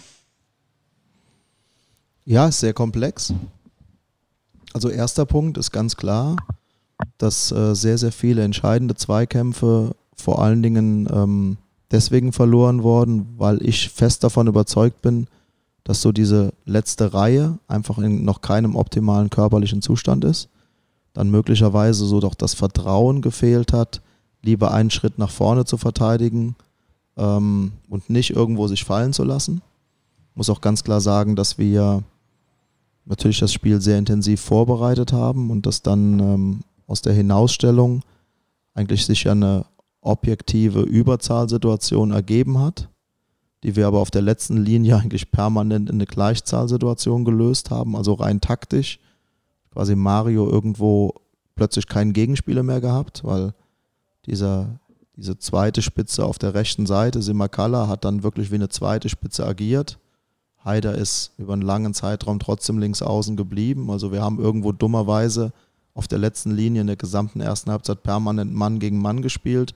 Und der am weitesten vom Spielgeschehen entfernte Spieler war der neutrale Spieler. Also kannst du keine Viererkette spielen. Das war also ähm, mit Sicherheit keine gute Absicherung. Und dann muss man ganz klar sagen, ist natürlich in der Spielkonstellation mit zwei sehr großgewachsenen Spielern, Haider und Hiegel, die auf eher etwas kleinere Spieler wie Zeitz und Ernst treffen, eine permanente Mismatch-Situation gegeben, wenn du dich nicht vernünftig absicherst. Und so ist aus meiner Sicht der Eindruck entstanden, dass wir trotz Überzahlen der ersten Halbzeit permanent in Unterzahl agieren. Der zweite Punkt, der mit Sicherheit sehr, sehr viel Körperlichkeit ausmacht, ist die Situation unseres Mittelstürmers gegen die beiden Innenverteidiger. Da haben wir in der Vorbereitung gesehen, dass Adriano eigentlich immer in der Lage ist, neutrale Kopfballsituationen zu verlängern, Bälle festzumachen, seitliche Eingaben auch tatsächlich dann gefährlich Richtung Tor zu köpfen oder zumindest gut abzulegen. Und mit Ausnahme dieser Verlängerungssituation, die dann in der Folge zur roten Karte geführt hat, muss man ganz klar sagen, hat Osnabrück Adriano komplett aus dem Spiel rausgeknipst. Mal davon abgesehen, dass viele zielgerichtete Bälle einfach auch nicht im Ziel ankamen, sehr schlecht gespielt waren, hat Adriano sich aber echt auch die Zähne an diesen beiden Innenverteidigern ausgebissen. Das muss man aber auch erwähnen, das sind dann eben dann ganz klassische Zweitliga-Innenverteidiger. Die haben die Qualität und die Klasse, kommen aus der oberen Liga und dort sieht man dann schon auch, mit wie viel Körperlichkeit und Qualität diese beiden Jungs verteidigen können. Also wenn man jetzt so diese Faktoren hinten und vorne mal in den körperlichen Vergleich stellt, dann muss man ganz klar sagen, hinten haben wir uns selten dämlich angestellt, haben überhaupt nicht vernünftig durchgeschoben und haben im Grunde aus einer Überzahlsituation in Ballnähe eine permanente Gleichzahlsituation gemacht gegen zwei körperlich sehr, sehr starke Stürmer. Und auf der anderen Seite hat Adriano als Zielspieler für hohe Bälle, für Flanken eben mit Sicherheit äh, eine sehr, sehr große Herausforderung gehabt, gegen zwei absolute Top-Innenverteidiger zu agieren. Wenn wir jetzt diese beiden Teilbereiche mal herausnehmen, sind wir da mit Sicherheit körperlich ein Stück weit auch an dem Spieltag gescheitert. Ich möchte aber immer noch mal darauf hinweisen, das habe ich ja eingangs versucht zu erklären, dass die Mannschaft aufgrund der Einzelgeschehnisse einfach in den ersten beiden Spielen noch nicht auf einem top körperlichen Niveau sein konnte. Ich wusste, musste so ein bisschen basteln und improvisieren, weil wir einfach noch nicht den Zustand haben, den ich mir vorstelle. Und ich glaube, am deutlichsten hat man das gesehen. Vielleicht ist es das Gefühl des Spielers, vielleicht ist es auch die falsche Wahrnehmung des Spielers. Am Beispiel Dennis Erdmann ist normalerweise ein Spieler, und dadurch hat er sich einen Namen gemacht, der eigentlich permanent vorwärts verteidigt. Es hat ein Havelse gezeigt, mit wie viel Cleverness und wie viel Körperlichkeit er dort eigentlich äh, als Innenverteidiger agiert. Und er war so derjenige, den du angemerkt hast, er geht eigentlich eher permanent rückwärts. Und in der Analyse kam eigentlich heraus, dass, dass Dennis die Situation falsch wahrgenommen hat. Das war gar nicht so sehr das Zutrauen, aber ich bin fest davon überzeugt, wenn der irgendwann wieder in einem richtigen Top-Zustand körperlich ist, dann wird seine Intuition ihn darin leiten, immer wieder nach vorne und in den Gegner zu verteidigen, weil das eigentlich genau sein Spiel ist. Und das hat er gegen Osnabrück eben so noch nicht auf den Platz gebracht. Ich glaube, weil er einfach noch nicht so vollumfänglich so weit ist oder war, so ein Spiel, so ein Spiel auf dem Niveau gegen so gute Stürmer tatsächlich auch so abzurufen. Ähm, ja, also erstmal danke für die, für die Analyse. Ähm, die Frage, die sich mir jetzt stellt, wir, also das, das nächste Spiel steht an. Ich glaube auch, ähm, ich weiß auch nicht genau, vielleicht möchte ich das mal an der Stelle so ein bisschen relativieren. Ähm, ich glaube nicht, dass, äh, äh, dass das jetzt bei allen negativ gesehen wird. Ne? Also ich meine, wir stellen natürlich die Nachfragen, die an uns auch herangetragen Ja, total werden. legitim. Und Ne? nochmal, die war ja nun mal herausragend formuliert. Also das war ja jetzt nicht so ein polemischer Kram, sondern das hatte Hand und Fuß in der Frage. Und jetzt habe ich die ganz, ganz große Hoffnung, dass meine Antwort auch so ein bisschen Hand und Fuß hatte. Weil am Ja. Ende, klar, ist es natürlich auch immer die Legitimation für eine Aufstellung, für eine Taktik, für eine Herangehensweise. Ich glaube sehr an diese Mannschaft. Ich glaube an, an viele Einzelspieler. Und ich bin mir auch sehr, sehr sicher, dass diese Mannschaft wahnsinnig viel Freude machen wird. Und richtigerweise muss man auch sagen, dass viele meiner vollmündigen Ankündigungen am vergangenen Samstag nicht zu sehen waren. Und dann musst du als Trainer auch auf die Fresse kriegen, das ist ja normal. Ich, ich denke ja. Vielleicht um ich das glaube, der Jens meldet sich. Genau, darf ich noch, darf ich noch was sagen, um dieses Spiel vielleicht auch abzuschließen? Mit schönen Grüßen äh, vom Oliver ähm, hier äh, in die Runde. Ähm, ähm, der hat nochmal zusammengefasst, wenn man mal äh, den Lizenzentzug als Cut nimmt, dann haben wir 23 Eröffnungsspiele im Ludwigspark gehabt. Davon gibt es nur sieben Siege, vier äh, Unentschieden und zwölf Niederlagen. Also irgendwie scheint da ja auch so eine äh, Tendenz drin zu sein. Ähm, und äh, wenn über 50 Prozent der ersten Heimspiele verloren geht, ja, dann ist das vielleicht so ein Fluch auch und ähm, ist jetzt auch nichts Außergewöhnliches, was diese Saison passiert ist. Vielleicht kann man es damit auch irgendwie mal ganz gut abschließen und nächste Saison versuchen wir es nochmal.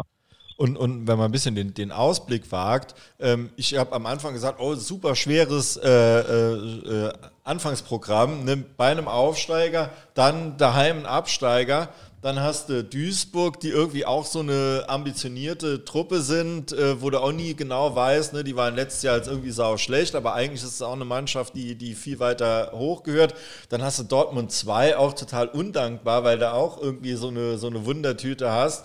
Und dann kommt Magdeburg, die irgendwie letztes Jahr da alles abgerissen haben. Scheint eine undankbare Liga zu sein. Eben, aber ich äh, bin es, es, es wird, glaube ich, kaum ein Spiel geben, wo du irgendwie äh, da irgendwie mal irgendwie entspannt sein kannst vorher. Ich weiß, uns, unsere äh, äh, die, die Julia, die Gast war, die hat gesagt, ihr Lieblingsspiel war irgend so ein Spiel bei, ich glaube, Viktoria Köln, wo man 2-0 gewonnen hat, irgendwie, weil man äh, in, in der ersten Halbzeit zwei Tore gemacht hat und dann ist das Spiel so dahin geplätschert. Das war ihr Lieblingsspiel in der letzten äh, Saison. Ich kann es verstehen, weil so äh, die meisten Spiele sind einfach total eng und umkämpft. Ja, jetzt muss man natürlich fairerweise sagen, dass der FCS in der vergangenen Saison schon auch viele Spiele gespielt hat, die relativ früh positiv entschieden waren. Ähm, insofern kann ich jetzt schwer abschätzen, äh, wie das in dieser Saison laufen wird, weil das waren zum Teil dann eben auch Spiele, wo du vielleicht im Vorhinein, so in der Analyse einer Saison, trotzdem gesagt hättest, äh, oh, das kann sehr, sehr eng werden, die Kader liegen nah beieinander. Und zur Wahrheit einer Saison gehört eben auch, dass es ja permanent unterschiedliche Ausgangssituationen geben wird. Ne? Also irgendwann haben sich alle Mannschaften so ein Stück weit gefunden. Dann gibt es diejenigen, die in Relation zur Erwartungshaltung erstmal krass enttäuschen. Da ist dann viel, viel Hektik in, in den Spielabläufen. Äh, du siehst, dass Dinge einfach nicht so rund laufen, ähm, wie vielleicht normalerweise man das dem Niveau der Mannschaft irgendwo äh, irgendwo nachsagen würde, dann hast du die erste Phase, wo Sperren und Verletzungen, Formkrisen irgendwo dazukommen. Das heißt, eine Mannschaft, die du vielleicht heute als absolut top einstufen würdest, ist dann vielleicht in einer schweren Krisensituation und es fällt dir eher leicht, gegen so eine Mannschaft auch mal einen Sieg einzufahren. Hättest du zwei oder drei Monate vorher vielleicht gar nicht für möglich gehalten. Insofern äh, ist das, glaube ich, prinzipiell der Reiz dieser dritten Liga dass mit dieser hohen Zahl an Spielen und der enormen, enorm ähnlichen Grundvoraussetzungen, die ganz, ganz viele haben, du dann immer schauen musst, in welcher Saisonphase triffst du auf welche Truppe. Ne? Und da kann es heute eine Konstellation gegen Osnabrück gegeben haben, wo wir sagen, boah, die waren uns irgendwo noch 15, 20, 25 Prozent voraus. Und im Rückspiel ist die Situation schon wieder eine komplett andere, weil die vielleicht irgendwo äh, in ihrer Personalsituation irgendwo auf dem Zahnfleisch gehen und du denkst, Mensch, im Rückspiel hat sich das irgendwo leicht angefühlt, weil der Gegner natürlich auch in einer ganz anderen Grundvoraussetzung gespielt hat. Immer in einer Liga, in der so Budgets und Kaderzusammenstellungen, auch Erwartungshaltungen so eng beieinander liegen, verändert sich im Laufe einer Saison schon sehr, sehr viel. Was mir jetzt nochmal aufgefallen ist, jetzt wo ich nochmal im Stadion war seit ewigen Zeiten, ich, hab, ich gucke ganz viel Fußball im Fernsehen und so, man kann ja mittlerweile alles gucken, dank äh, Streamingdiensten und so. Äh, und ich gucke wirklich sehr viel, aber was mir jetzt einfach nochmal im Stadion aufgefallen ist, wie Es hart gab Kelione. wie hart umkämpft jeder Ball ist, wie, wie, wie körperlich das zur Sache geht, wie da wirklich gefeitet wird, wie die Körper aneinander prallen, das kriegst du einfach nur so im Stadion richtig mit. Einfach, was das auch für, für harte Arbeit ist, einfach der Fußball auf diesem Niveau, ähm, wa- was du im Fernsehen so gar nicht siehst. Und dass es einfach ein unglaublicher Aufwand ist, der betrieben werden muss, also gerade in dieser Liga, ähm, aber auch natürlich, ich habe schon Bundesligaspiele im Stadion gesehen, da ist es erst recht so. Ne? Aber was für ein Aufwand einfach getrieben werden muss, um, um jeden Ball, um je, jedes Laufduell geht es da zu, wie wenn du irgendwie guckst, von 1970 WM-Finale. So, diese Intensität hat da eigentlich jedes Ligaspiel. Mhm. Und deswegen ist es eben umso wichtiger, dass deine Spieler einfach in einem bestmöglichen Zustand sind. Und nochmal, da musste man so ein bisschen basteln in den ersten zwei Spielen. Ich glaube, dass jetzt diese, jetzt anderthalb zum Duisburg-Spiel zwei Wochen vielen Spielern nochmal enorm äh, geholfen haben und der Integrationsprozess einzelner Spieler dann auch weiter fortgeschritten ist und wir hoffentlich dann auch nochmal äh, eine andere Leistung auf den Platz kriegen. Mach mal Ausblick auf Duisburg, weil die sind ja jetzt äh, spät Ja, ich glaube, gestartet, der Uwe, aber Uwe gut, macht ne? einen kurzen Ausblick, oder? Dann, kurzer Ausblick. ja, was dürfen wir erwarten Ja, Samstag? selbe Situation wie vor dem Osnabrück-Spiel. Auch wieder eine Mannschaft, von der ich sagen würde, die hat total berechtigte Hoffnung, eine richtig gute Saison zu spielen, irgendwo unter die ersten sechs zu kommen. Aber ich habe eingangs gesagt, von denen gibt es viele, dann wird es auch Enttäuschte geben. Ich glaube nicht, dass wir uns vor denen in Bezug auf Kaderzusammenstellung, Qualität verstecken müssen. Mm, Die kommen jetzt mit Sicherheit ähm, mit viel Euphorie aus dem Havelse-Spiel äh, nach äh, Saarbrücken und ja, wir dürfen uns die Niederlage gegen Osnabrück nicht anmerken lassen.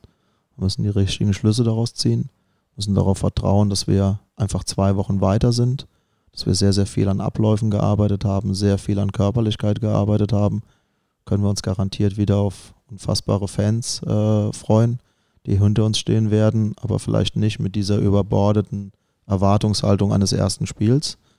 Und dann bin ich mir sehr, sehr sicher, werden wir wieder ein richtig gutes Spiel sehen. Ich kann jetzt schon versprechen, das wird garantiert kein leichtes Spiel sein, was irgendwo nach 50, 60 Minuten abgearbeitet ist. Und der Rest ist nur noch Genuss. Aber so ist die dritte Liga und wir wollten alle in diese Liga rein. Also komme jetzt in den Genuss, sie quasi so übernehmen zu dürfen. Und ich weiß, dass das sehr, sehr enge Spiele sind, aber gerade so ein Spiel wie gegen den MSV Duisburg ist ja etwas, wo man überhaupt nicht weiß, wie könnte das ausgehen, äh, auf das man sich wahnsinnig freut. Und ich weiß eins, wir brauchen die Leute hinter uns und ich, da bin ich mir sicher, die haben wir auf Basis des ersten Spiels noch nicht verloren. Nee, das glaube ich auch nicht. Also vielleicht, Also bis im, bis im Lupa Gästebuch steht, Koschinat lässt das Stadion leer spielen, das dauert noch ein bisschen. das, das dauert wirklich noch ein bisschen. Also ich würde kommen, äh, wir fahren am Samstag in Urlaub in die Normandie. Wir leider auch. Ne? Und- ich guck's im, hoffentlich im ICE, der dann hoffentlich fährt ne? ähm, und dann hoffentlich auch äh, ordentlich äh, Netz hat, gucke ich dann. Ich stehe äh, gerade in Verhandlungen, äh, dass wir, also ich bin, mir ist das Kindeswohl extrem wichtig. Und ich meine, Normandie ist natürlich nicht so weit, dass es dann schon was bringt, wenn du in den Abend hineinfährst. Also ich würde so, ich sag Okay. mal, gegen 16 Uhr, 16 Uhr 15 würde ich starten. Ne, das wäre so, denke ich, was das Kindeswohl angeht, einfach förderlich. Und deswegen könnte ich mir vorstellen, da sage ich, komm, hopp, dann äh, lasse ich euch noch in Ruhe packen, da gehe ich noch schnell mal ins Stadion. Ne? Würde aber meine älteste Tochter mitnehmen, da habe ich heute in der Geschäftsstelle angerufen, die ist fünf Jahre alt. Ne? Habe dann vorher mir mal angeguckt, wie sind die, also ich habe eine Dauerkarte jetzt für den Stehplatzbereich ähm, und habe dann mir mal äh, nur so ganz kurz angeguckt, wie sind die, also kann ich sie überhaupt mitnehmen, ne? weil die ist halt fünf. Ne? Da stand dann nur so, ja, ab sechs Jahren kostet es das und das.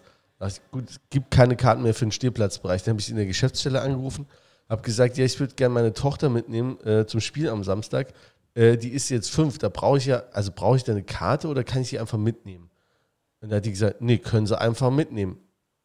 Die muss ja auch dann nicht getestet werden. Da ich gesagt, weiß ich nicht, muss sie. Muss nicht. Nee, muss nicht. Aber wolle sie die mit in den Stehplatzbereich? Oder? Gesagt, ja. Die wird da nichts sehen, kann ich dir sagen. Die Ja, wird aber im nichts sehen. Die wird nach zehn Minuten wird die meckern und du wirst. Ja, die kriegt eine Wurst Limo. Da hat die gesagt, würde ich nicht machen. Da muss aber große Wurst will sein ich- für 100 Ja, Minuten. aber echt, ich rufe über Geschäftsstelle an und sagen, nee, würde ich. In den Stehplatz würde ich, nicht, würd ich mein Kind nicht mitholen. Also, Also- ich bin der Meinung, in Verantwortung zum Club 1. FC Saarbrücken muss man seine Tochter mit fünf in die Kurve mitnehmen, oder? Ja, ich sehe es genauso. Ja. Ich sehe es genauso. Ich war Sitzplatz und es war super. Er will auch beim nächsten gegen Magdeburg sind wir wieder hier, äh, sehr wahrscheinlich. Und dann äh, will er auf jeden Fall nochmal mit. Und er hat bei, bei Freunden erzählt, es war super. Also äh, Also wir freuen uns auf jeden. Fall auf das Spiel. Ich hoffe, alle freuen sich auf das Spiel.